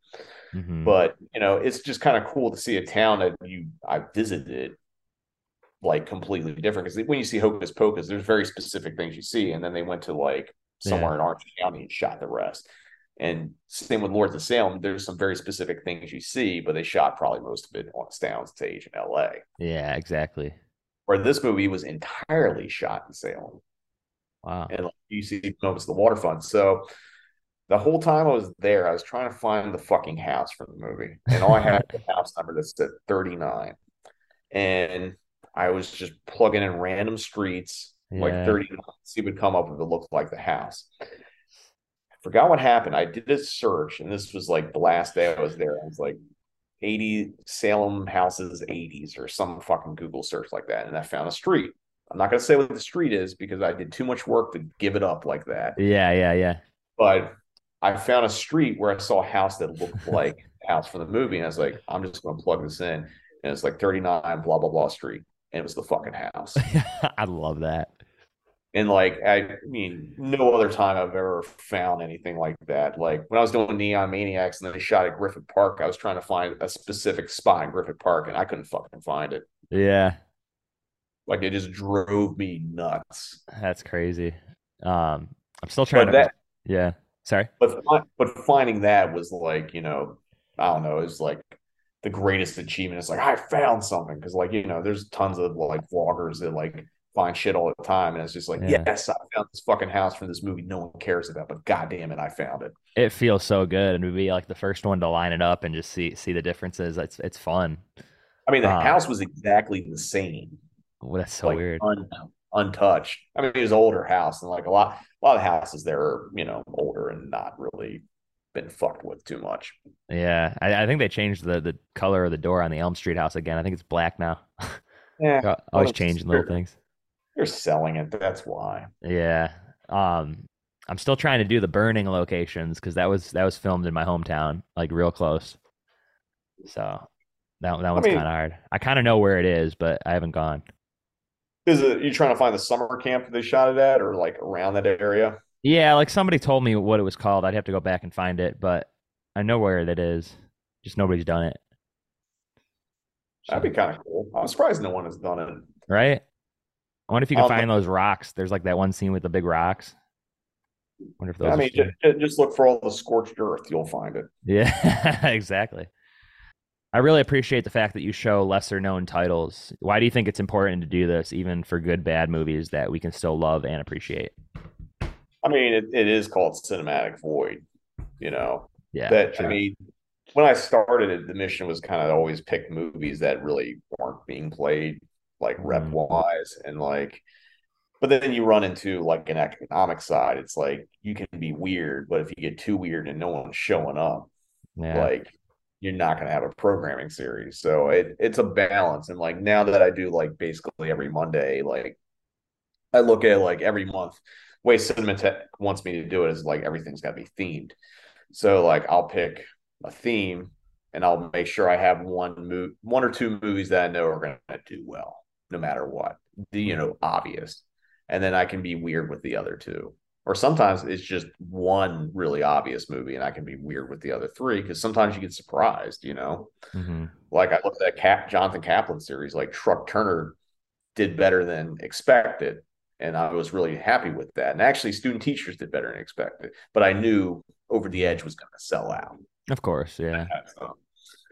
But like, you know, it's I think it's important to show things people haven't seen. And like the the other thing I got to keep in mind is that even things that I think are obvious, a lot of people haven't seen because a lot of people are like, you know, aging, becoming the age group that are going to rep cinema for the first time. hmm I can think of example when I did that Night of the Living Dead this year a movie that I can't imagine no one on the fucking planet hasn't seen at this point.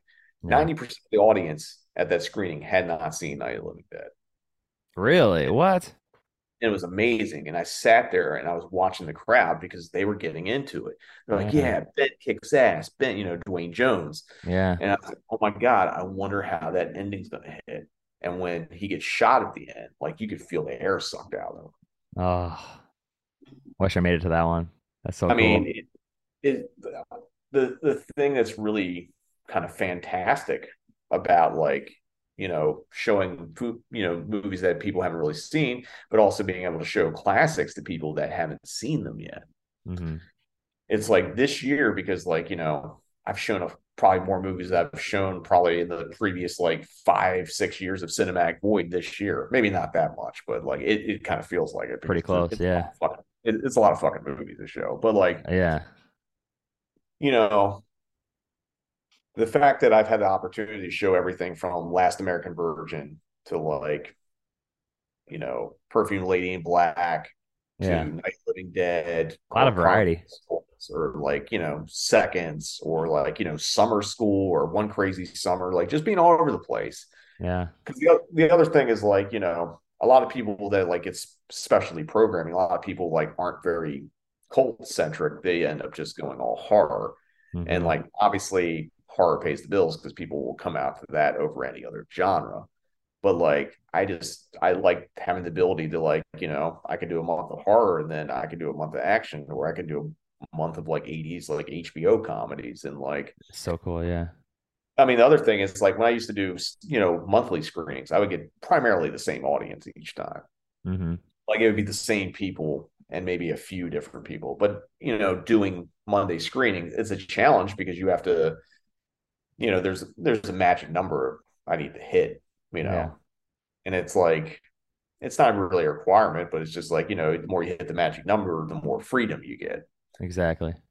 so it's like you know i can't rely on the same like 140 150 people to show up every monday because that's just not realistic because people have lives Yeah. but you know, if I can get a few of those each Monday and to get a whole new crowd and find someone that like wants to come back and check something out, something else out, you know, obviously when I do Hour of the Wolf, none of those fucking people are coming back. Yeah. Especially, well, you know, they're they're there because like they have a Criterion channel subscription or whatever. But like, Mhm. but you know, other opportunities is like people will come out and see like, you know, Legend of Billie Jean and like, cool, maybe I'll check out something else. Yeah. or people that came out and saw like you know just some weirdo horror movie like you know maybe i should give this a chance because like the horror stuff i've been recommended has been really really great. Hmm and you know it's but it's important to show variety because like you know we're in the day and age where like you know movies are viewed under different lenses. And like that's something like i'm gonna have to deal with for a while now and probably for the rest of my programming career is that sensibilities have changed. Although Yeah. What I, what I really believe about movies that are problematic is they were problematic back then. Mhm. People didn't give them much of a shit, or if they complain, everyone's like, whatever, that doesn't matter. Mhm. But you know, you still have to give it a little context. It's like, yeah, this movie has some really horrible shit in it, but yeah. reality is there's really fucking horrible people in real life. Yeah. And if you, you know, want to not watch a movie or dismiss a movie because, you know, Like, like, oh, line. Yeah. for one line or like you know this movie this person did something really bad in a movie it's like it's also a movie Yeah. you? Exactly. you, can, you can go home, but I mean, I, I'm with you I mean, I mean, you can go home and you can disengage from it, you know. yeah, exactly. But I, I just, I feel like there's like people just want to just kind of deny that, like, you know, People they want to curate. Well, no, they want to curate a life Mhm, or like a realm. Like everything they consume is a very specific thing. Mhm. Whereas, like, I'm not scared to challenge people and show you a movie that may fuck you up. Yeah. Show movies that like I don't even like, but I feel like there's value showing them. yeah. I've also shown movies I don't like, but I'm showing them because I know they'll make money, make will do well screening it, so I can go and show something I actually want to show. Yeah, smart. What's what's one you showed that you don't like? Friday Thirteenth. Oh yeah, that movie sucks. I'm not a fan of the franchise. I like Part Five and Part Four. Yeah, part four I- is great. I love Part Five because it's just so off the wall. It's so silly. I love it. I mean, it, it's I, I I feel like Part Five is going to finally have its Halloween three due. Yeah, no, I, I think it is definitely. justice for Roy, but like you know, I, I just I, I feel like Friday the Thirteenth, like for all it's ushered in, I don't Oh. I don't. It's not. I think it's a bad movie. I just I don't like it, and I just like feel like Yeah. the whole concept is a fucking cheat. Yeah, it is. It's all cash grab. Yeah, I mean, I always think about Ernest Ernesto Gastaldi, who was like a long time. He wrote a lot of the Giallo films with um Sergio Martino, and wrote a lot of Giallo movies in general. Mhm. And he always talked about you can't cheat.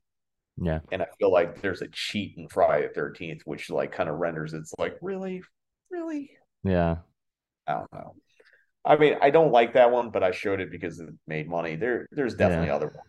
There's there's a couple things that I programmed early on because I guess the consensus was like, well, we should do this, you know, help build audience, and like I didn't really agree with the philosophy behind it because I thought it was Yeah. an message, whatever. But you know, things happen.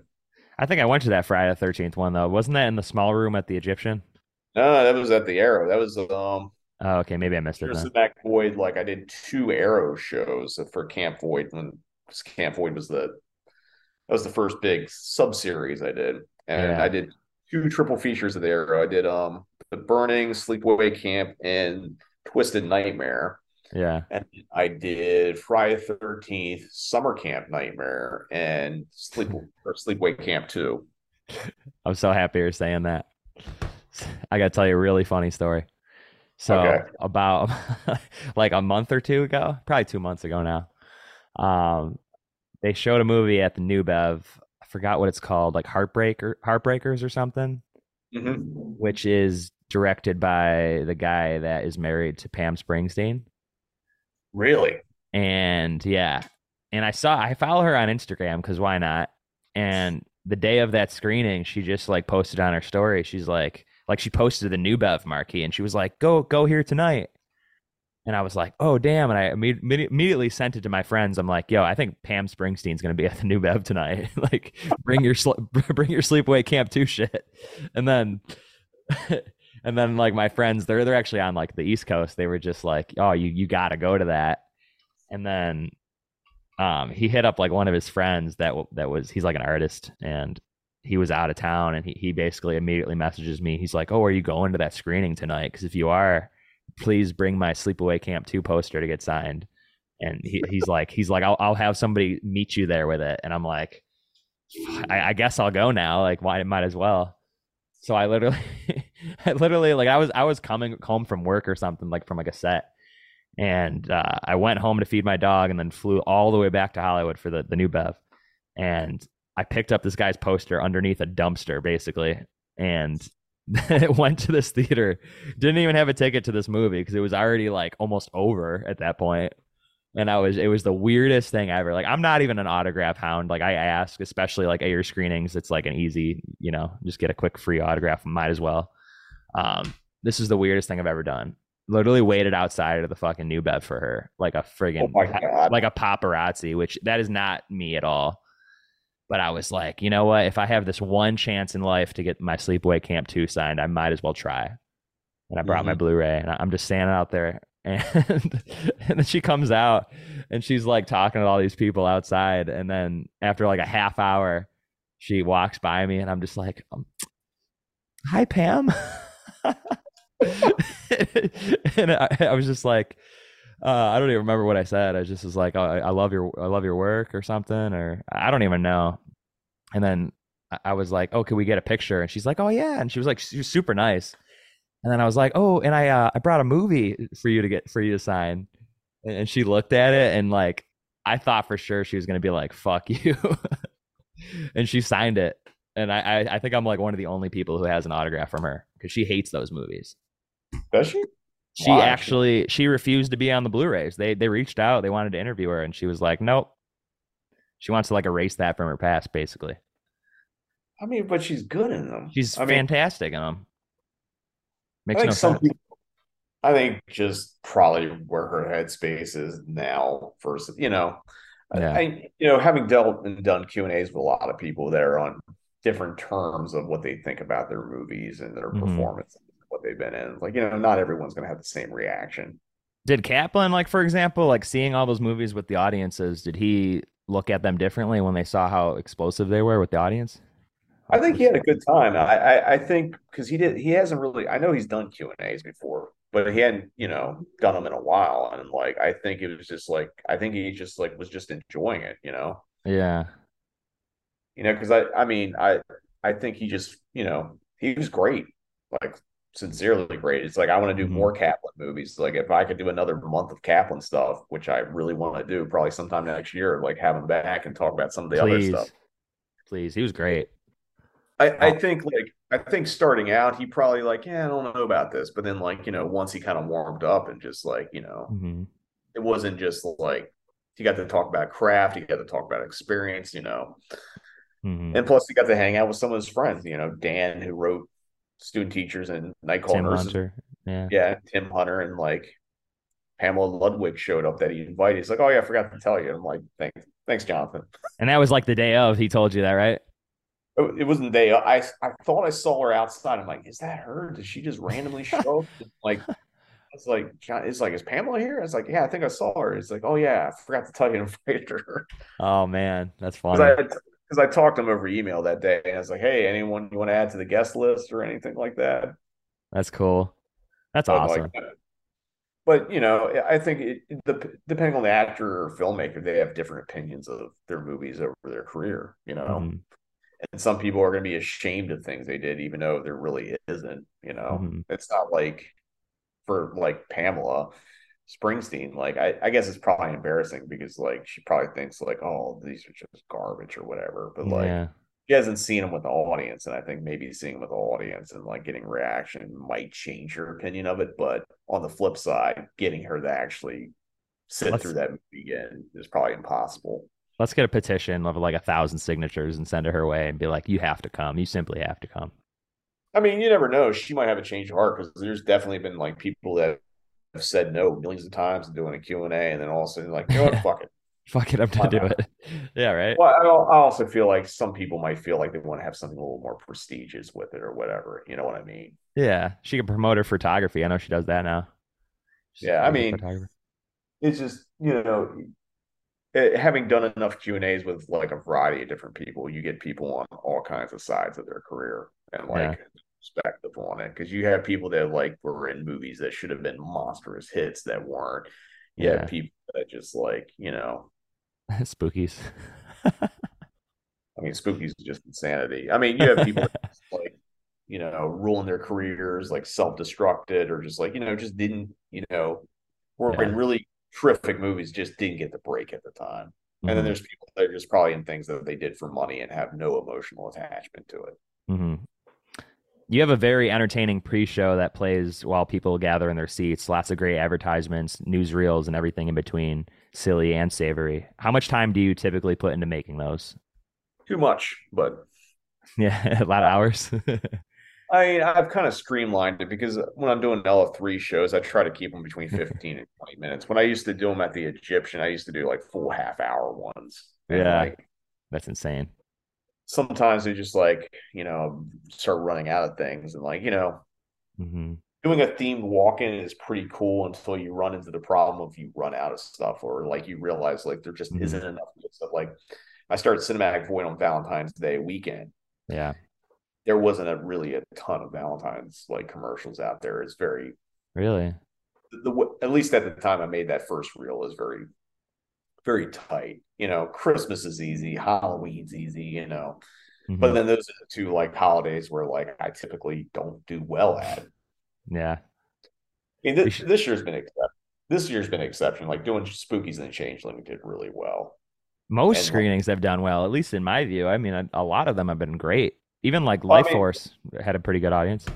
Yeah, I mean, like I, what I'm talking about is like over the years, be like pre LF3, like I guess the before times, the before lockdown times. Like True, yeah. I, I think my first Halloween, I did WNUF Halloween special in the midnight hour and had Chris LaMartina and Jimmy George and Chris Chris's like wife Melissa LaMartina out, Yeah. and like we did a Q and A and that sold out. But then like I did Bill Hinzman's The Flesh Eater on 35 millimeter print. I thought people would be stoked to see that. Yeah. This is a fucking oddball movie, like Bill Hinzman, original goal from the Dead, making an unauthorized sequel so his character could continue. Yeah. And like it, that that crowd was small, but like you know, it, and they enjoyed it, but like it wasn't really it wasn't a draw.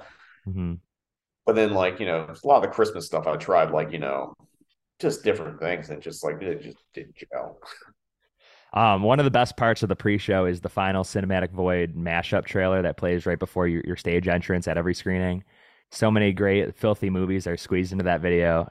Um, who made that, and what's the catchy song that plays during it? I made it. Okay, I figured. the song is um, Astros by the band Detective, which don't don't exist anymore. Like the Lola G, who was what she played bass and also guitar in Detective, does a band now called Death Hags.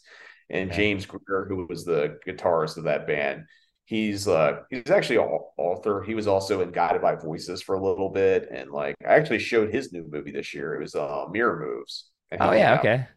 So it was weird after like six years that, that the first time that both of them were in the theater to see that song played. That's so weird. Came full circle.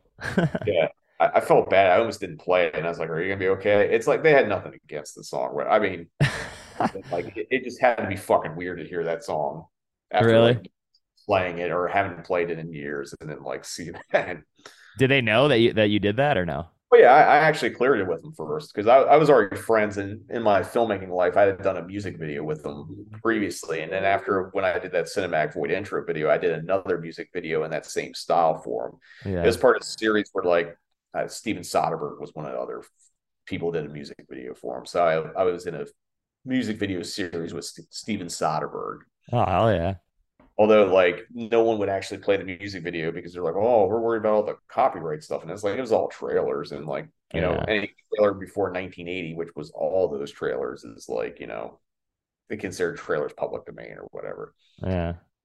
So like you know when they sent try to get that video played at like Pitchfork or something, they're like, oh, I don't know, man, we don't want to get in trouble. It's like Yeah. not that edgy Pitchfork, whatever. Who's that girl Well, that you, you have on stage with you like at, that opens every performance? Okay. Oh, the who comes out sometimes. Yeah, Um, yeah. That's that's Deanna Rooney, who is um married to Jonah Ray of Mystery Science Theater fame. Oh cool. Deanna is an incredible comedian, performer, all that. She she's also on the new Mystery Science Theater too. But like, I forget how I- it started during the pandemic because like I had an idea because I was doing Burial Ground with Severin Films, and if Burial Ground, Classic. actor in it named Peter Bark who plays a child in it called Michael. He's like And I 30 or something. Yeah, and I thought it'd be fucking bizarre to do a fake Q and A with them. So that's how I started doing stuff with Deanna, and then we've done other stuff. But then, like you know, probably January Giallo should be back to do stuff. She played like the Black Love Killer. She played Patrick Still Lives. What else she does? She played the trees from like a tree from the Blair Witch Project. yeah, that was funny. Played a Sweet Sixteen birthday planner. Um, a zombie, you know, a zombie method acting coach from Night Living Dead. And the way we do those things is that we, I, I send her a concept, she agrees to it, she makes a character up, we plan nothing. yeah. We, we kind of talk about it before going on stage, and then we just kind of go. Mhm. And usually it's me let me getting her on stage, and then like figuring out a way to end it so it doesn't go twenty minutes. That's she's awesome. Yeah, What's- Deanna what- Oh, Deanna's amazing. So it's like if you're looking for an actor, comedian for your your film project or whatever, please hire her because Yeah. she's super Yeah, she comes up with great ideas too. What's the uh what's the most unruly guest you've had to deal with at one of your screenings? Oh fuck. There's got to be one. What is her fucking um You don't have to Alright. name them if you don't want. nah, I'm not gonna name it, but maybe when she dies. But like um it's just for a screening. Yeah. Um she brought her dog with her and left her dog in the car. And I told her she could bring the dog in the theater. Oh, It was a double feature and I had a Q&A after the other movie and then it was going to be an intro. okay. for the other movie intro q&a and because the one q&a ran late she got mad at me and like chewed me out and said like i'm going to tell my manager you did this and that and all that and just like was just being a fucking nightmare Wow. And like that's the only guest that i've ever had like get fucking mean and snippy with me everyone else has been like you know obviously lots of personalities and stuff like that but everyone else has been genuinely cool you know I guess I meant uh the- oh you mean theater, like me oh you theater, mean theater patrons or Oh, you mean like oh theater? Well, you know, there's all kinds of fucking dickheads that go to the movie. There, there's people that like do drugs and think they're gonna be cute and then like yeah, cause a scene. Have a bad time. I mean, I I I've skated most of it. The one I can bring up, I don't know if I should bring it up, but I'm gonna anyway. It was years ago, um, 2016. This is right after Trump is elected. Yeah, yeah. We showed It's a Wonderful Life. I was hosting a screening of Microwave Massacre in the Little House. Oh, interesting. So It's a Wonderful Life wasn't my concern. Um, this fight broke out and It's a Wonderful Life, where basically some woman kept talking to her kids and someone shushed her. Yeah. So the woman, how dare you shush me? So basically, the, the person that was shushing, who was in the right, was a Trump voter. The Uh-huh. woman that was chatting was a Hillary voter Okay. and not that it not that it makes any difference, but like basically what happened was a big fucking political blow up in the middle of fucking it's What? wonderful. And they were like screaming at each other and like, you know, then you get in the and then you get in this tough decision here because like the movie's disrupted. You can ask people to leave, but people aren't gonna fucking leave. Yeah, Like, yeah. I have never had anyone get out of their seat when I've had to try to kick someone out of the theater during a movie. Yeah. and then it comes down to is like what is what is least disruptive do you just let it go Uh-huh. or do you stop the movie bring the lights off and kick them out Did you end up doing that? No we let we let it roll like the lady's husband came out and was like you know was he was shook because he was just afraid like something violent was going to happen Yeah. you know it's just it it was just weird and it's just like I, I feel like people have this weird entitlement thing because like you know Mhm. everyone's like cinema is church but like a lot of people don't view cinema as church Yeah. people just give a fuck. And like, you know, especially because it- it's a wonderful life, which I'm going to say this the more normal mainstream a movie you show, you usually the worse the audience you get Oh, totally. Yeah.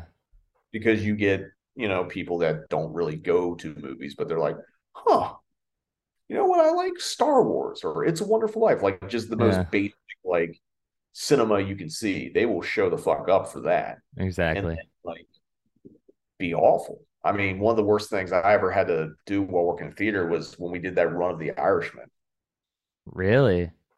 and it was, and it's not because The Irishman's bad. The we were getting multiplex audiences, Okay. and multiplex audiences are different than repertory cinema off- audiences, Yeah. where like people would just sit on their phones, they would fucking be loud, they'd be show up drunk, like it just Oh man, it sucks. And it was just like three shows a day of a three hour movie with like, you know, people just really not being nice to the staff. And like, you know, we were we were trying to do a run of a movie, like a very popular, what ended up being a popular movie with Yeah. like, you know, not a lot of staff. So like Mm. staff was getting like stretched thin. People were starting to like get sick, you know, because it's like the winter Yeah.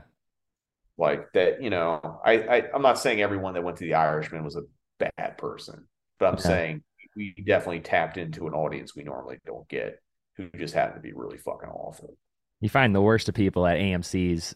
I, I went. Oh, Wait, I I- went. Sorry.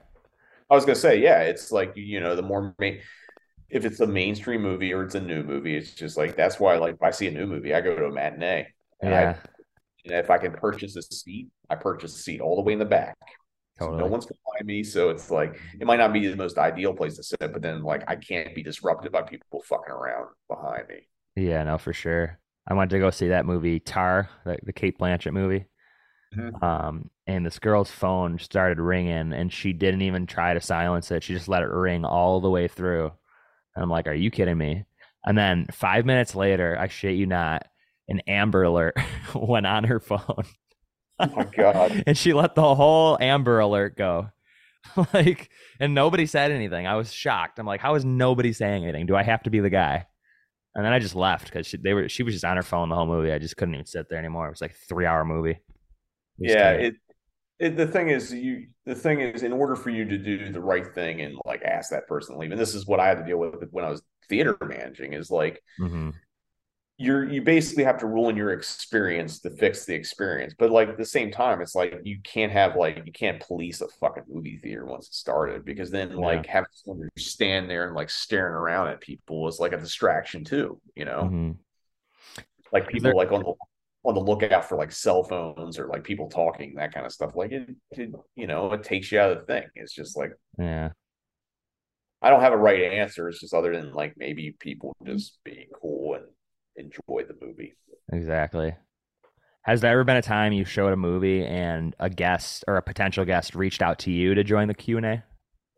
That's happened a few times. It actually happened on the very first Q and A I did, which was Silent Rage. Um, I had the screenwriter booked, and then got it through the guy I was like working on this with.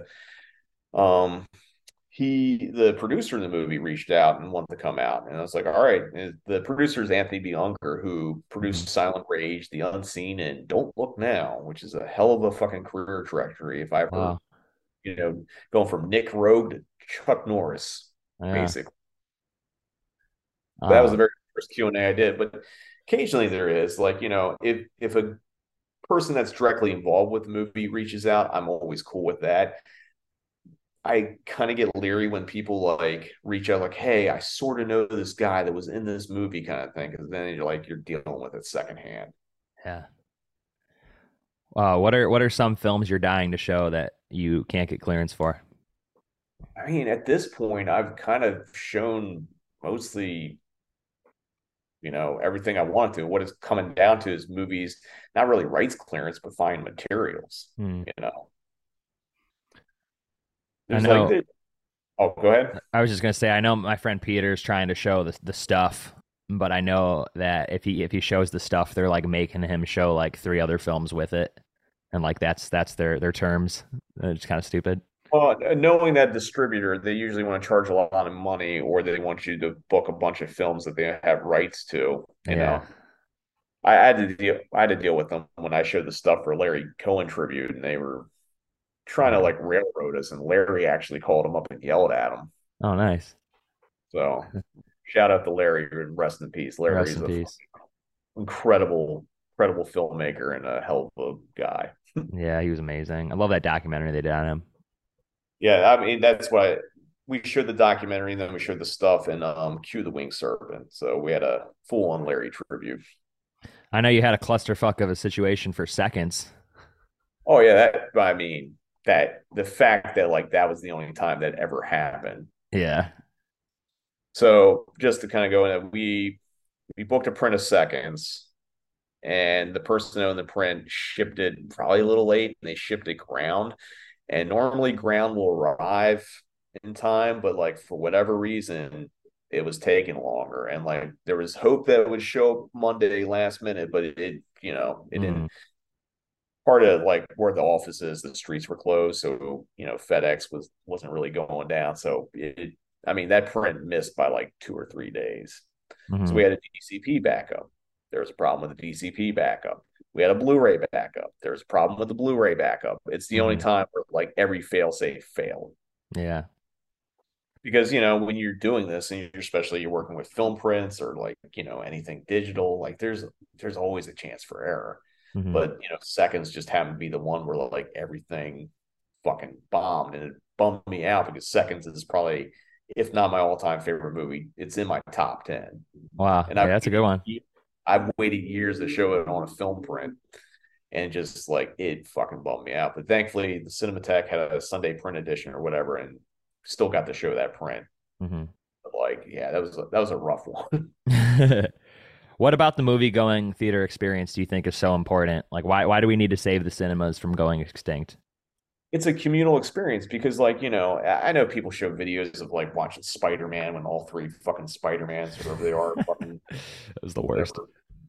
you know people getting all i mean but the thing is you can have that moment watching it right you know a non fucking like Yeah, you know digestible cgi nostalgia grab like yeah, again I'll, I'll talk about that night of living dead screen the fact that like we had a you know an audience that never seen it before and they got into the movie hmm you know, it's like when you show a movie and people just allow themselves to be immersed in it and they're part of the crowd. And that's, you know, why I kind of got to say. It's like, you know, you're living in a moment, especially when you're watching 35 millimeter prints, because each 35 millimeter print is always not going to be the same.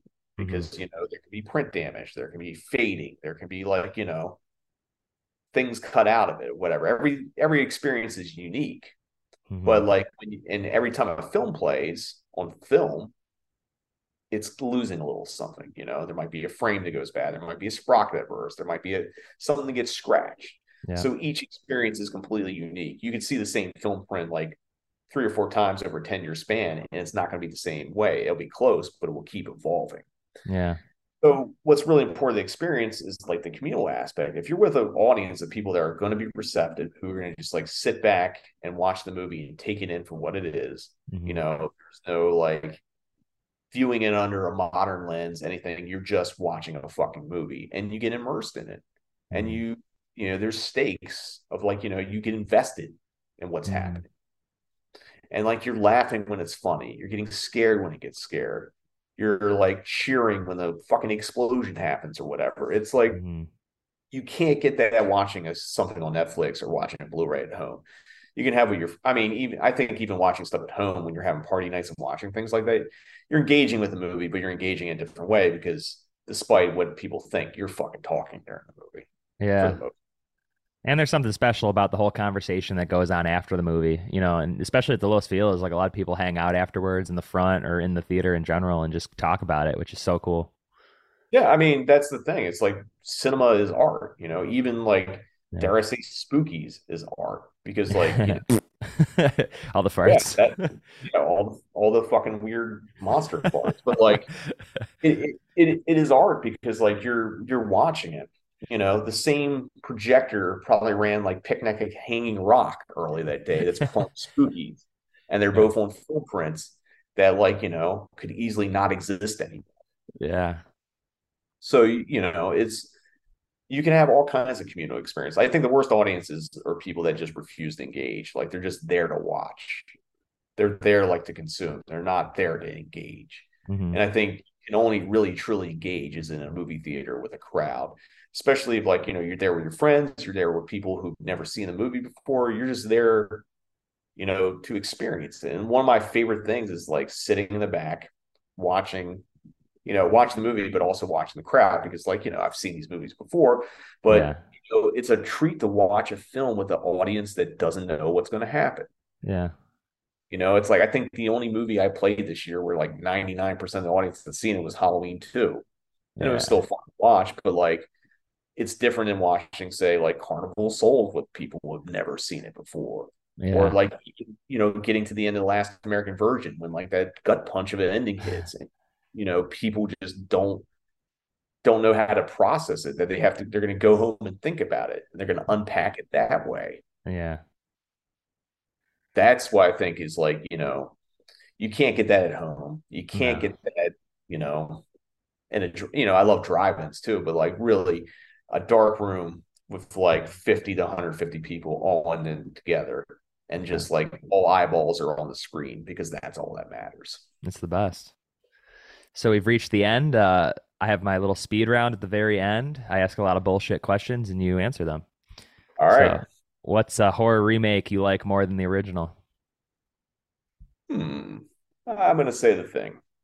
I like The Hills Have Eyes, to be honest. I think that's a good remake. I, I don't like the remake. I like the part two of the remake. Really? Yeah, I think part two of the remake series is phenomenal. I wasn't a fan of the um, first remake, but part Yeah. two, which I think was the original script for the original series, part three, I think was a lot of fun. Well, as much fun as like those movies can be. Yeah. What's the the craziest thing you witnessed inside a movie theater? Um, fuck, there's too many things. Um, I'm trying to think of the pinpoint the thing is like there's there's so many goddamn things. Um, um, I probably I'm trying to pinpoint it because it's just like I don't know. The, you know, I think the craziest thing is just like you know watching. I'm going to keep it simple and not anything that might get me sued later on. But Yeah. um, I think the craziest thing is like you know watching like an audience like just fully lose their shit over a movie Yeah. and like having their mind blown. Like, you know, actually the I'll I'll say this, one of my favorite movie going experiences, I saw Sam Raimi's The Gift, Okay. like in White Marsh, Maryland. It was like a 10, 11 o'clock screening. This is on first run. And the audience just fucking like got into it. And, and like it didn't seem like an audience would care. They're like, well, this last movie. Like everyone got into it. Every time like the scares hit, all that, people were losing their shit and they were like like screaming and having a good time. Like Yeah. that's the craziest thing I've seen because like you know being with an audience like that that probably like oversold the movie Yeah. made it crazier but like you know actual crazy shit that happens in the movie there, I've seen so much shit and like I I'm trying to think of things I could tell you that just I can't actually tell you That's fine. That's fine. What's the last item you threw at someone? oh fuck what is it um I have no idea it's probably a pen Okay. Uh, grape grape jelly or strawberry jelly? strawberry Favorite Halloween sequel? three Guilty pleasure horror movie. there's no such thing as guilty pleasure horror movies but I, I think as a movie that like maybe is perceived actually I don't I'm gonna say Neon Maniacs. I don't even think it's a guilty pleasure. I know a lot of people shit on that movie because that's another movie that just never got finished and then got cobbled together. But like yeah. I think it's a movie that is due for a major retrospective of like how people look at it because like you know you have cool mm-hmm. monsters, you have like a kick-ass battle of the band sequence where people are in costume. You Yeah. know, it it's a really fun 80s movie, and I just feel like it just got lost in time. It's not even guilty pleasure, but I'm just I, I will always champion Neon Maniacs any chance I get. No, that's, that's awesome. Uh, what's your greatest horror movie of all time? A horror movie kill of all time? Greatest horror movie kill of all time. Fuck. Um it's probably not the greatest, but the dummy drop from Dr. Butcher MD. Oh yeah, classic. the guy where the guy jumps out the window, he hits the ground, his arm goes flying off. It's probably not the most violent death, but like, I mean, it's, it's it's funny that it's been in that cinematic void reel the whole entire time, and I've yet to show Doctor Butcher as a, as a screening. Maybe I'll do that this upcoming year. You got the street trash clip at the end. Have you shown that? I've shown Street Trash. I showed it with Neon Maniacs um, during Beyond Fest, which was a weird screening because we had to do it in Spielberg, and we had two film prints from AGFA. Yeah. And because Spielberg only had one projector and AGFA doesn't let you build up or platter their reels, we had to play one reel at a time. Take off the next one. So it was 10 reels oh of god, Street Trash and Neon Maniacs. It was not a fun way to show a movie. that's hilarious. I got to see Street Trash at the local Buffalo Dreams Film Festival like six years ago, maybe. And uh, Roy Frumkes came came out for it, and uh, Greg Greg Lamberson, who directed Slime City, curated it. Pretty That's cool. Yeah, Um. I, I talked to Roy on the phone. He actually did a little video intro for the Beyond Fest screening. Did he? Oh yeah, he's cool. Yeah, and then like he's disappeared since. I don't know what happened to him, but I guess Roy. I, I guess there's a 4K Street Trash coming out from Synapse at some point. Oh yeah, I bet. Uh, what's your favorite snack to get at the movies or sneak in? Oh, let's see. Fuck. Um, I like pretzels. I like soft pretzels. Oh yeah, so good.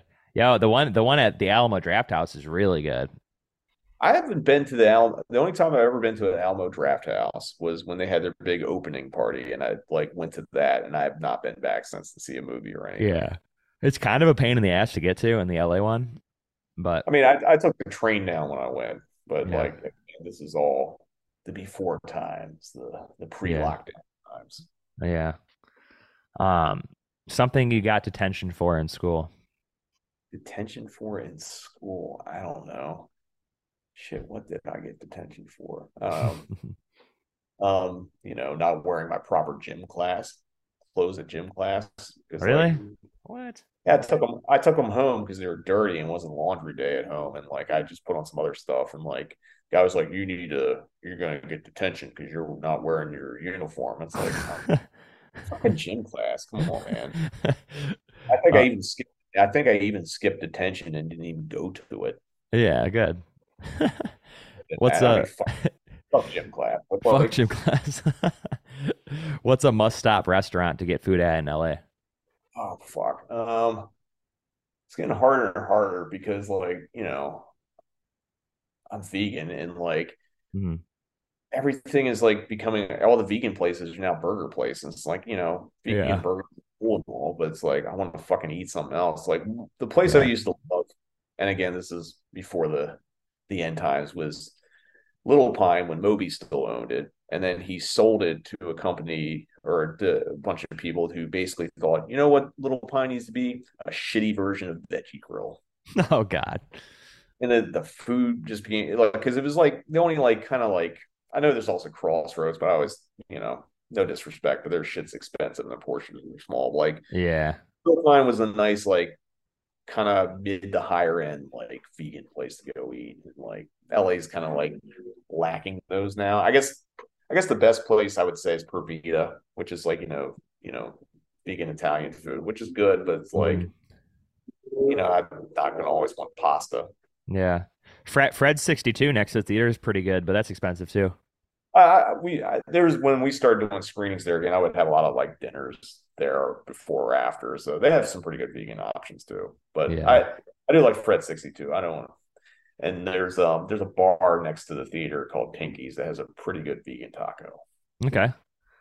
What's your favorite food in the world? Someone asked me this today.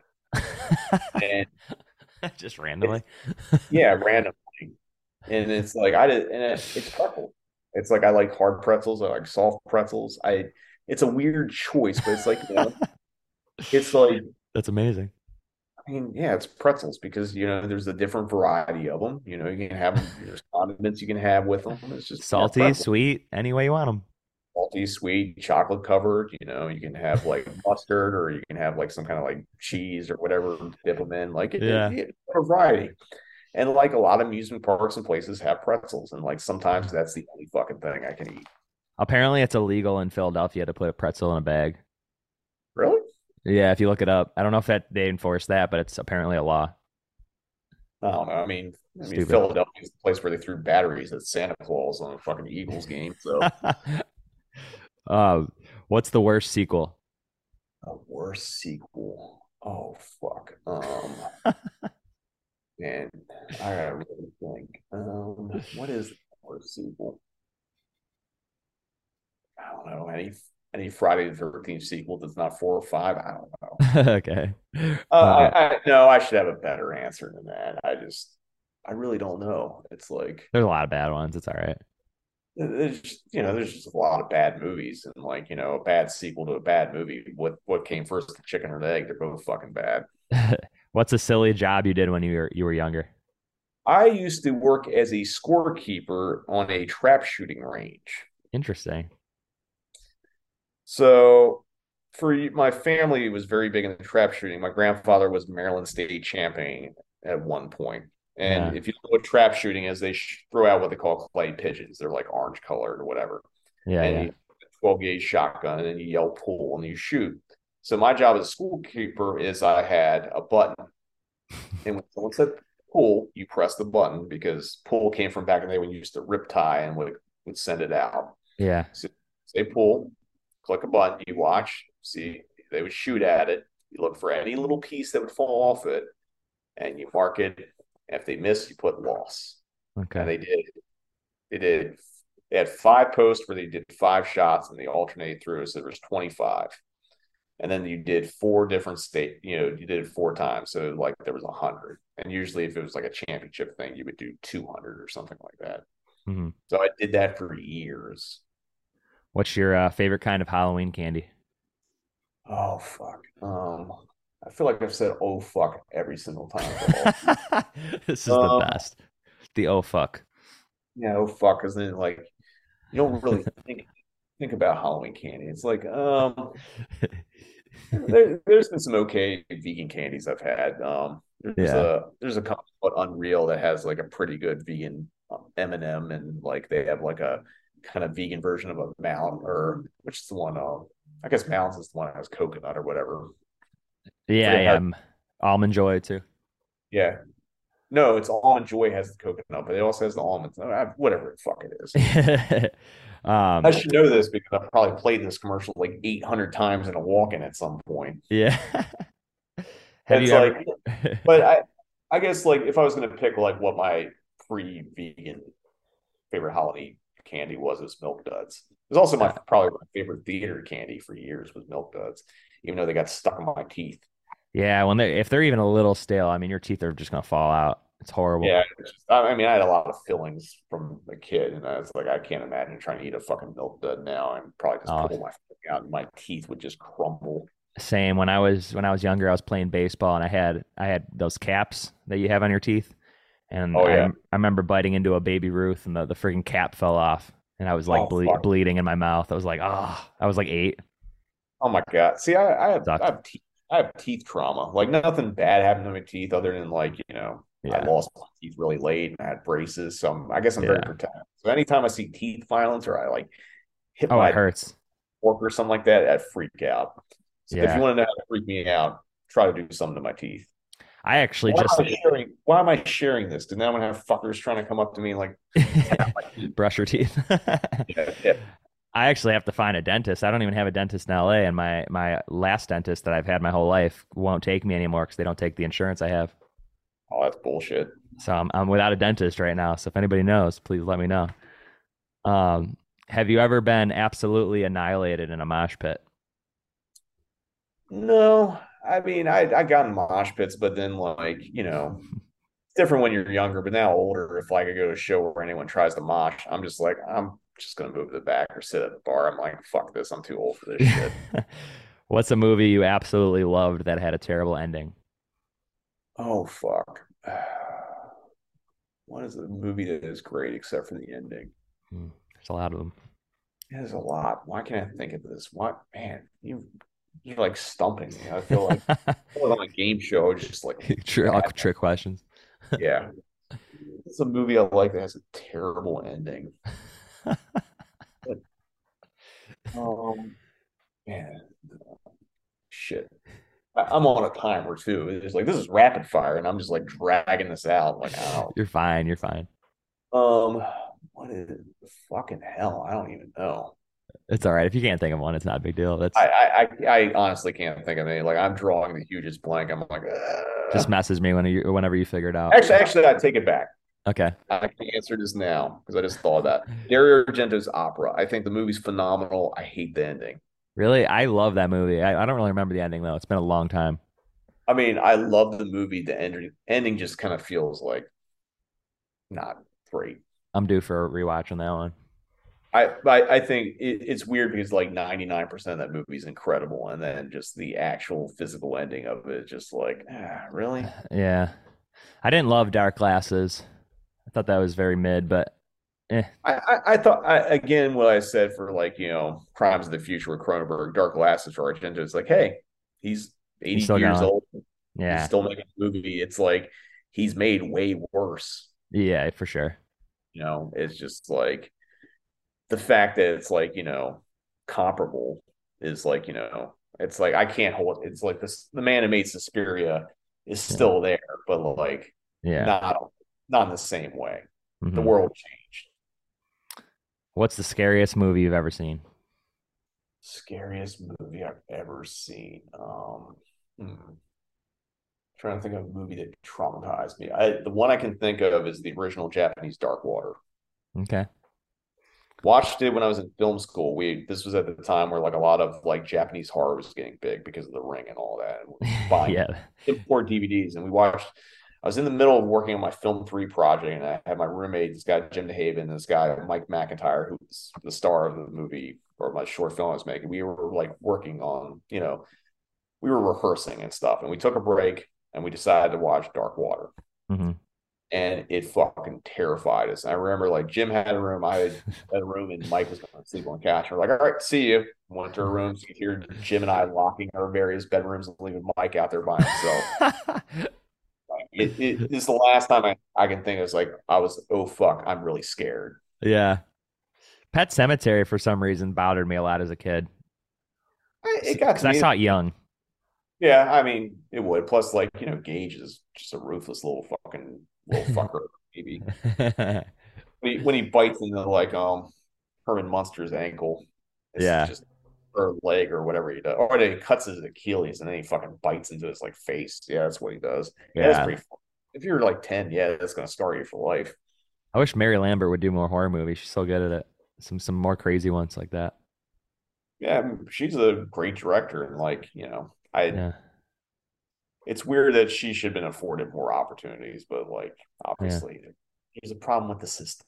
Yeah, it's crazy she did the sequel feels a little different than the first one, but I, I like that sequel. I, I, think it's a pretty good sequel. I, I think like both of those movies are good. You know. All right, what's the the funniest movie you've ever seen? The funniest movie I've ever seen that I always think about and laugh about. Um, fuck, what is the funniest movie I've ever seen? I'm just gonna say Joysticks because I can't think of anything else. Is that fun? I haven't seen that one. I want to. I love the poster. Joyce, I mean, you know, it's Greydon Clark's sex comedy. It's like I don't know if it's really the funniest movie I've ever seen, but it's the only thing I can think of right now. So I'm just gonna go with that. Gotta, gotta it's not really it's not really slapsticky. I mean, it's just like it's got Joe Don Baker just fucking like chewing up scenery.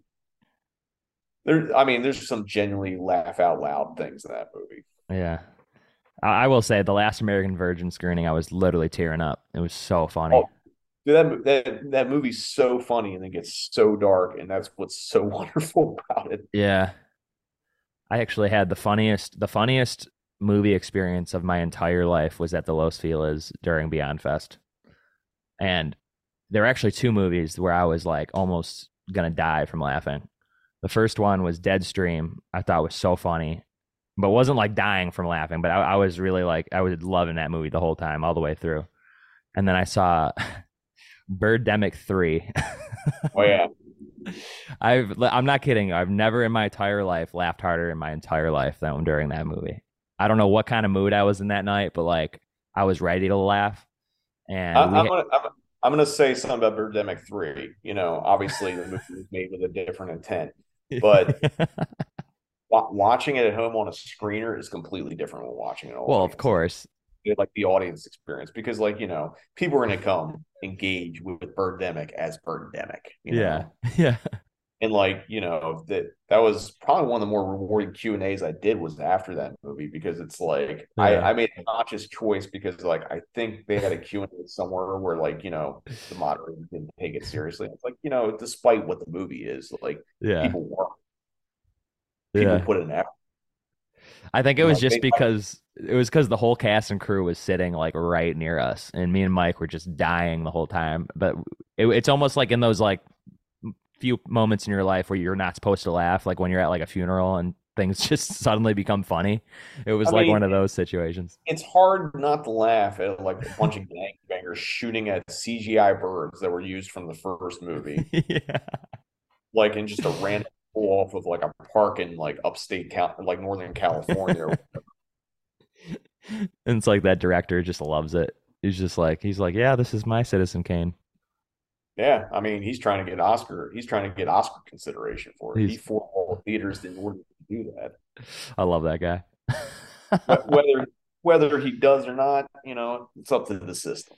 Well, as long as they they get noticed, like Terrifier two, they they got noticed by the Academy Twitter, which is kind of shocking. I still haven't seen Terrifier 2. I you know, I don't want to speak. I was I wasn't a fan of the first one, so a lot of people weren't, and I'll say the first one definitely had some really poor pacing issues. But this the oh. second one I thought was incredible. It was so fun. And it's like two and a half hours. It's long, but for some reason, like the only the only part of the movie that I think kind of drags is the ending. It's kind of like one of those like 25, 30 minute like ending where you're just like, okay, this could have ended like four times. But the rest of the movie is just so fun. Like it's it's a riot. I I also probably going to consider that that movie's not made for me. Like that whole because I saw like the other one, All Hallows Eve, which was the pre Terrifier one that also had Art the Clown, and I and, Yeah. and I thought the score was okay in that, but I just like it's not for me. And then I watched Terrifier, it's like it's not for me, and like I feel Yeah. like I should see Terrifier too, but I also feel like I'm going to say it's not for me, and that's fine. Yeah. I, like I, I understand people are looking for a new franchise, like they, you know, Freddie Yeah. and Jason and Michael are now aging out, so they need a new icon kind of thing. Yeah. A lot of And, people you know- still think Robert Englund's going to come back, which I don't know. I think he's a little too old. Dude, he's fucking in his 80s. You want to fucking 80, he's gonna 80 year old Freddy Krueger trade. It's like, come back here. Yeah. You know, like even Dream World Freddy, if he's 80 years old, isn't gonna fucking take anyone out. yeah, I don't know if it's going to work. I mean, he might fall asleep. He might need a nap. He might need a nap to catch you. I don't know. Right, But you know, I, I understand like people's need to like, you know, start, you know, building new like franchises and like new horror icons. yeah. And but at the same time, it's like that's never been my appeal for horror. So like, you know, you know, if Art the Clown's like the next big thing, more power to that dude who plays them in that franchise. But it's like at the same time, it's like I already mentioned, like I wasn't a big, you know, Friday the thirteenth fan. It's like I like Yeah. Halloween one through three and you know, can't really speak much of the others. And Friday Mhm. in like Elm Street, I think I, I like the first one, I like the second one. I, you know, I'm probably the one person in the world who's not big on three hmm or four. I think five's kind of interesting, and I'm partial to six because that was the first one I saw in the theater. Yeah. So it's Uh, like franchise franchise horror is just not really me. Yeah. They're all hit or miss. Um, what's your favorite horror movie score? Um, I have to say it's got to be a Goblin score. I'm gonna go with um, I think it's Tenebrae. I think Tenebrae is my favorite horror score. So Actually, I'm probably lying. I, it's either that or Halloween three. It's it's one of those two. John Saxon getting killed in broad daylight. Gotta love it. That's a great kill. But It yeah, I'd one. say I'm gonna just mark a tie of like Tenebrae and um Halloween three. That's good. Uh, what's the grossest scene you've ever seen? The grossest thing I ever seen. It's in um Happiness. All right, got a couple more. What's what screening that you've hosted sold out the quickest? Um, that's a good question. I think the one that it was the first, the second bout, this, the it was after doing a year of cinematic void. I did a screening of Frankenhooker and Hollywood Chainsaw Hookers with um Fred Olen Ray, um, Michelle Bauer, and Dukey Flyswatter, and it sold out in an hour. No way. Yeah, Where was this? Which the, which theater? was in the Spielberg. It was in the little theater, so obviously there was like Uh, okay. plenty of room, but like you know, like I think the Egyptian I've only sold out once, and that was when I showed like a kind of beat up Jaws print. Yeah. That was at the end of my New England Nightmares thing, and like a lot of those screens had done well. Like, yeah, it's like I that's the only time I've ever sold out the Egyptian. I've still never sold out the Aero. Now I know the Egyptian was projected to reopen December. Do you do you know anything about that? Is there any like, was never idea? it, it was never really projected for December. It's going to be the summer next year. Summer. Okay. Do you think think they're Uh, gonna bring Beyond Fest back to there? That's that's the plan. You know, Yeah, I would hope so. Aero's It's like- cool. It's just yeah. I know a lot of people weren't impatient, but like you know, it's like that that theater needed a lot of work. Yeah. Is it is it a lot better? Have you been in there yet? I mean, it's they're still working on it. Like we Okay. we shot a we did a little promo for like um Christmas membership, you know, memberships for Christmas time. Like you can give the gift of the cinema by like getting American Yeah. cinema. So we actually walked down down down to the Egyptian and shot a little thing. We shot like the big like blade like neon thing that's outside.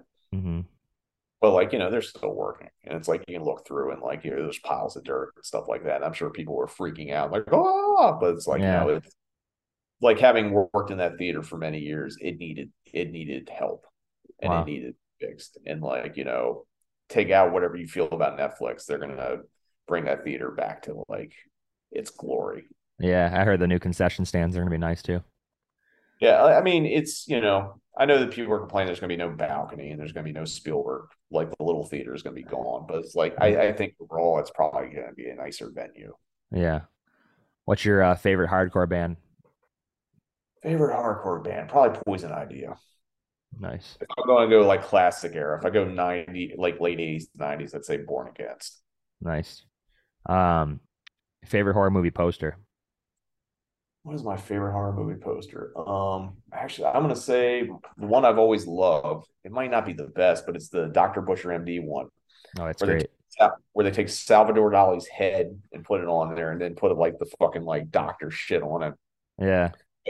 I love that poster because not a single thing that's on that poster is in the fucking movie. Yeah. and there's something cool about having all the colors against the bat the white background too. It just pops. Yeah, like I think it's my favorite poster. Like, but you know, the poster I probably love the most is the I bought it. I actually it's like a splurge early birthday gift when the lockdown was going. I bought a giant seven foot um strange vice of Mrs. Wardh poster. Oh, nice. So like that thing is fucking beautiful. But like if I'm just thinking like oh, my favorite horror movie poster, I just like that Dr. Butcher one because it's just so fucking absurd. It's classic. Um, best theater in LA. I mean, I'm gonna go Los Feliz three. I'm biased. So good. Uh, like I, I, mean, I know some people will debate and like complain about stuff, but it's like honestly, I love it there. And it's like you know, when the Egyptian Perfect. reopens, I'll probably still, you know, it might be an Egyptian show here and there, but it's like I, I'm perfectly happy staying at Los Feliz three. yeah. No, I like that it's smaller too. It's not too small. It's not too big. It's like right in the right in the perfect middle ground. Um, what's your biggest regret? Eh, I mean, you know, you can live in regret, or you can try to like make things better. You know. Let's go with Because like. I, I kind of go into philosophy, things happen for a reason, and something you might regret in that moment could end up not being a regret years later. And it's something I, it's something I've been learning like in the last few years. Like, you know, it's I, I've mentioned lockdown a lot. And I think that fundamentally changed me in a lot of ways for, you know, better or worse or whatever. But it's like, you know, you think of, you know, people that aren't in your life anymore because of things that happen or whatever. And just like I got to the point, it's like I'm not going to regret anything. It's like there's something I feel like I need to do. I'm just going to do it because why live in regret? Even if it doesn't go how I would want it to go, Mhm. you gotta you gotta take that leap and just live life. Oh, well said. Exactly. Um, what are you most proud of? I mean, what am I most proud of? I guess like, you know, I'm, you know, I'm what it's kind of weird because it's like I'm very dismissive of the things that I've done and achieved. But like I guess the thing I'm most proud of is like building up January Giallo, which is like Mhm. who fucking does that, you know? Like, showing, you know, it when I, I it actually started pre like cinematic void when I was working with Rendezvous, and I think we did January screenings. Just call it Jan. I'm gonna call it January Giallo. We just showed a movie.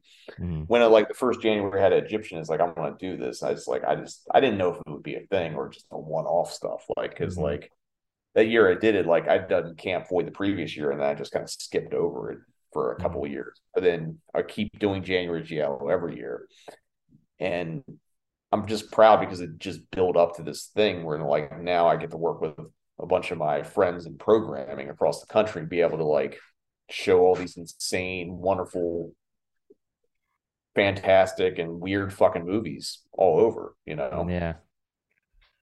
Um, where can your fans find you? you can find me on Instagram at Cinematic Void, one word, or on Twitter, Cinematic underscore Void. Mm-hmm. Don't ask why, because some other that had it beginning and now they don't. Sue 'em. I'm not gonna fuck with changing it. Also, Cinematic Void is, you know, on you know www.cinematicvoid.com. You can also find it on YouTube. There's the podcast, which is all kinds of podcast platforms like you know Apple Mute or with an Apple Podcast, Spotify, usual Yeah. suspect. What about uh, Letterboxd? Is it Cinematic Void? Yeah, it's cinematic. I think it's just Cinematic Void. There might, I mean, just search it. It should. yeah, it should up. come up. I don't know if there, I don't know if there's an underscore or not, but like I, I, you know, I started actually actively using it when I first started using Letterboxd. I was just using to keep track of everything I screened and that kind of stuff. But like, this year, I actually actively, you know, I paid for like whatever, not the most expensive account, but like whatever the eighteen ninety nine one is, I guess, patron or fan or whatever the fucking call it. yeah. And logging my movies and having stats because it's just like that's fun.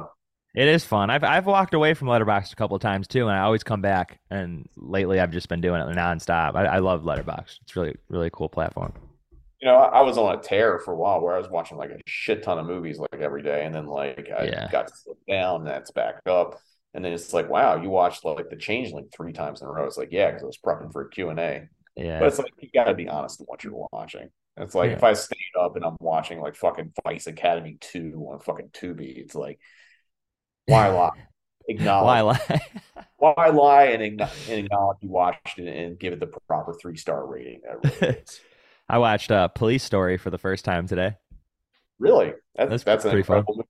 That's Yeah, one thing I would like to do more of coming up. Is like I feel like Hong Kong movies are on the comeback, Yeah, where like they, I don't want to say they're out of favor. Like you know, you know, New Bev would play a lot of like you know kung fu movies and Shaw Brothers stuff, and I guess Jackie Chan stuff. But like I've seen like a lot of labels been dipping their toes in like you know the category three stuff, like which was a big deal when I was like getting into like cult movies, like things like Doctor Lamb and like um, Untold Story. And like I would love to show those movies. They're all rough as shit, but like I'd love to show those movies at some point. are you a fan of Best of the Best?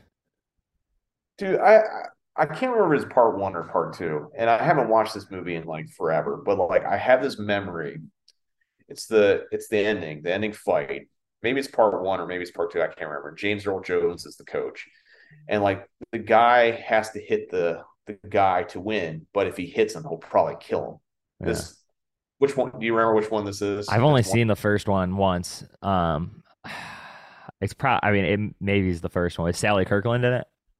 I can't remember because like I just remember James Earl Jones is the coach, and like in order for the team to win, he has to hit the guy that had killed his brother or something like that. But Yeah, James Earl Jones kept saying no repeatedly, and it was all slow mo. He's like no, and the guy's like getting yeah. Like having this more dilemma if you hit the guy and the time expires and they lose, lets the guy live, and then the guy is all bloody and beaten. And he's like, I didn't mean to kill your brother. And they're like it. That's all. I I I think I think that might have been it. That might have been the first one. I think Um, Eric, Eric Roberts in it. it was Eric Roberts, yeah. And the little Yeah, the like- little kid, Edan Gross, is the kid that voiced uh, the good guy Doll and Chucky. Oh shit! Sort That's of weird. yeah, All cinema world, but like, yeah, that, Yeah. that's all. Remember, Best of best. And that was the thing that would play HBO all the time. But like, all I can remember is that NC. yeah, it's classic. And, I, Um, and I literally talked about this like last week. of course. Between like, what's your favorite food and this? It's like, wow, someone was prepping me for this podcast. yeah. Sorry, But I not, had but, some. not, on- but not on things I should know, like like favorite movie with a terrible ending. I still don't. fuck- I had some private invest, investigators reach out to you. That works out. um, but thank you so much for doing this, man. I've always been super impressed by all of your hard work and your, your work ethic and all the great screenings you managed to show for all the audiences here. So many rare titles that we never get to see, and we got to thank you for it. So thank you so much for doing what you do. Well, thank you, and thank you for coming to the shows because I only get to do this as long as I have an audience. So yeah, you're gonna have an But, uh, audience all the way but- to the end. But I love what I do, and you know I appreciate getting feedback that people enjoy sitting through spookies. Yeah, ex- exactly. Let me ruin your evening. Stranger said to me, Your new lover, my old lover.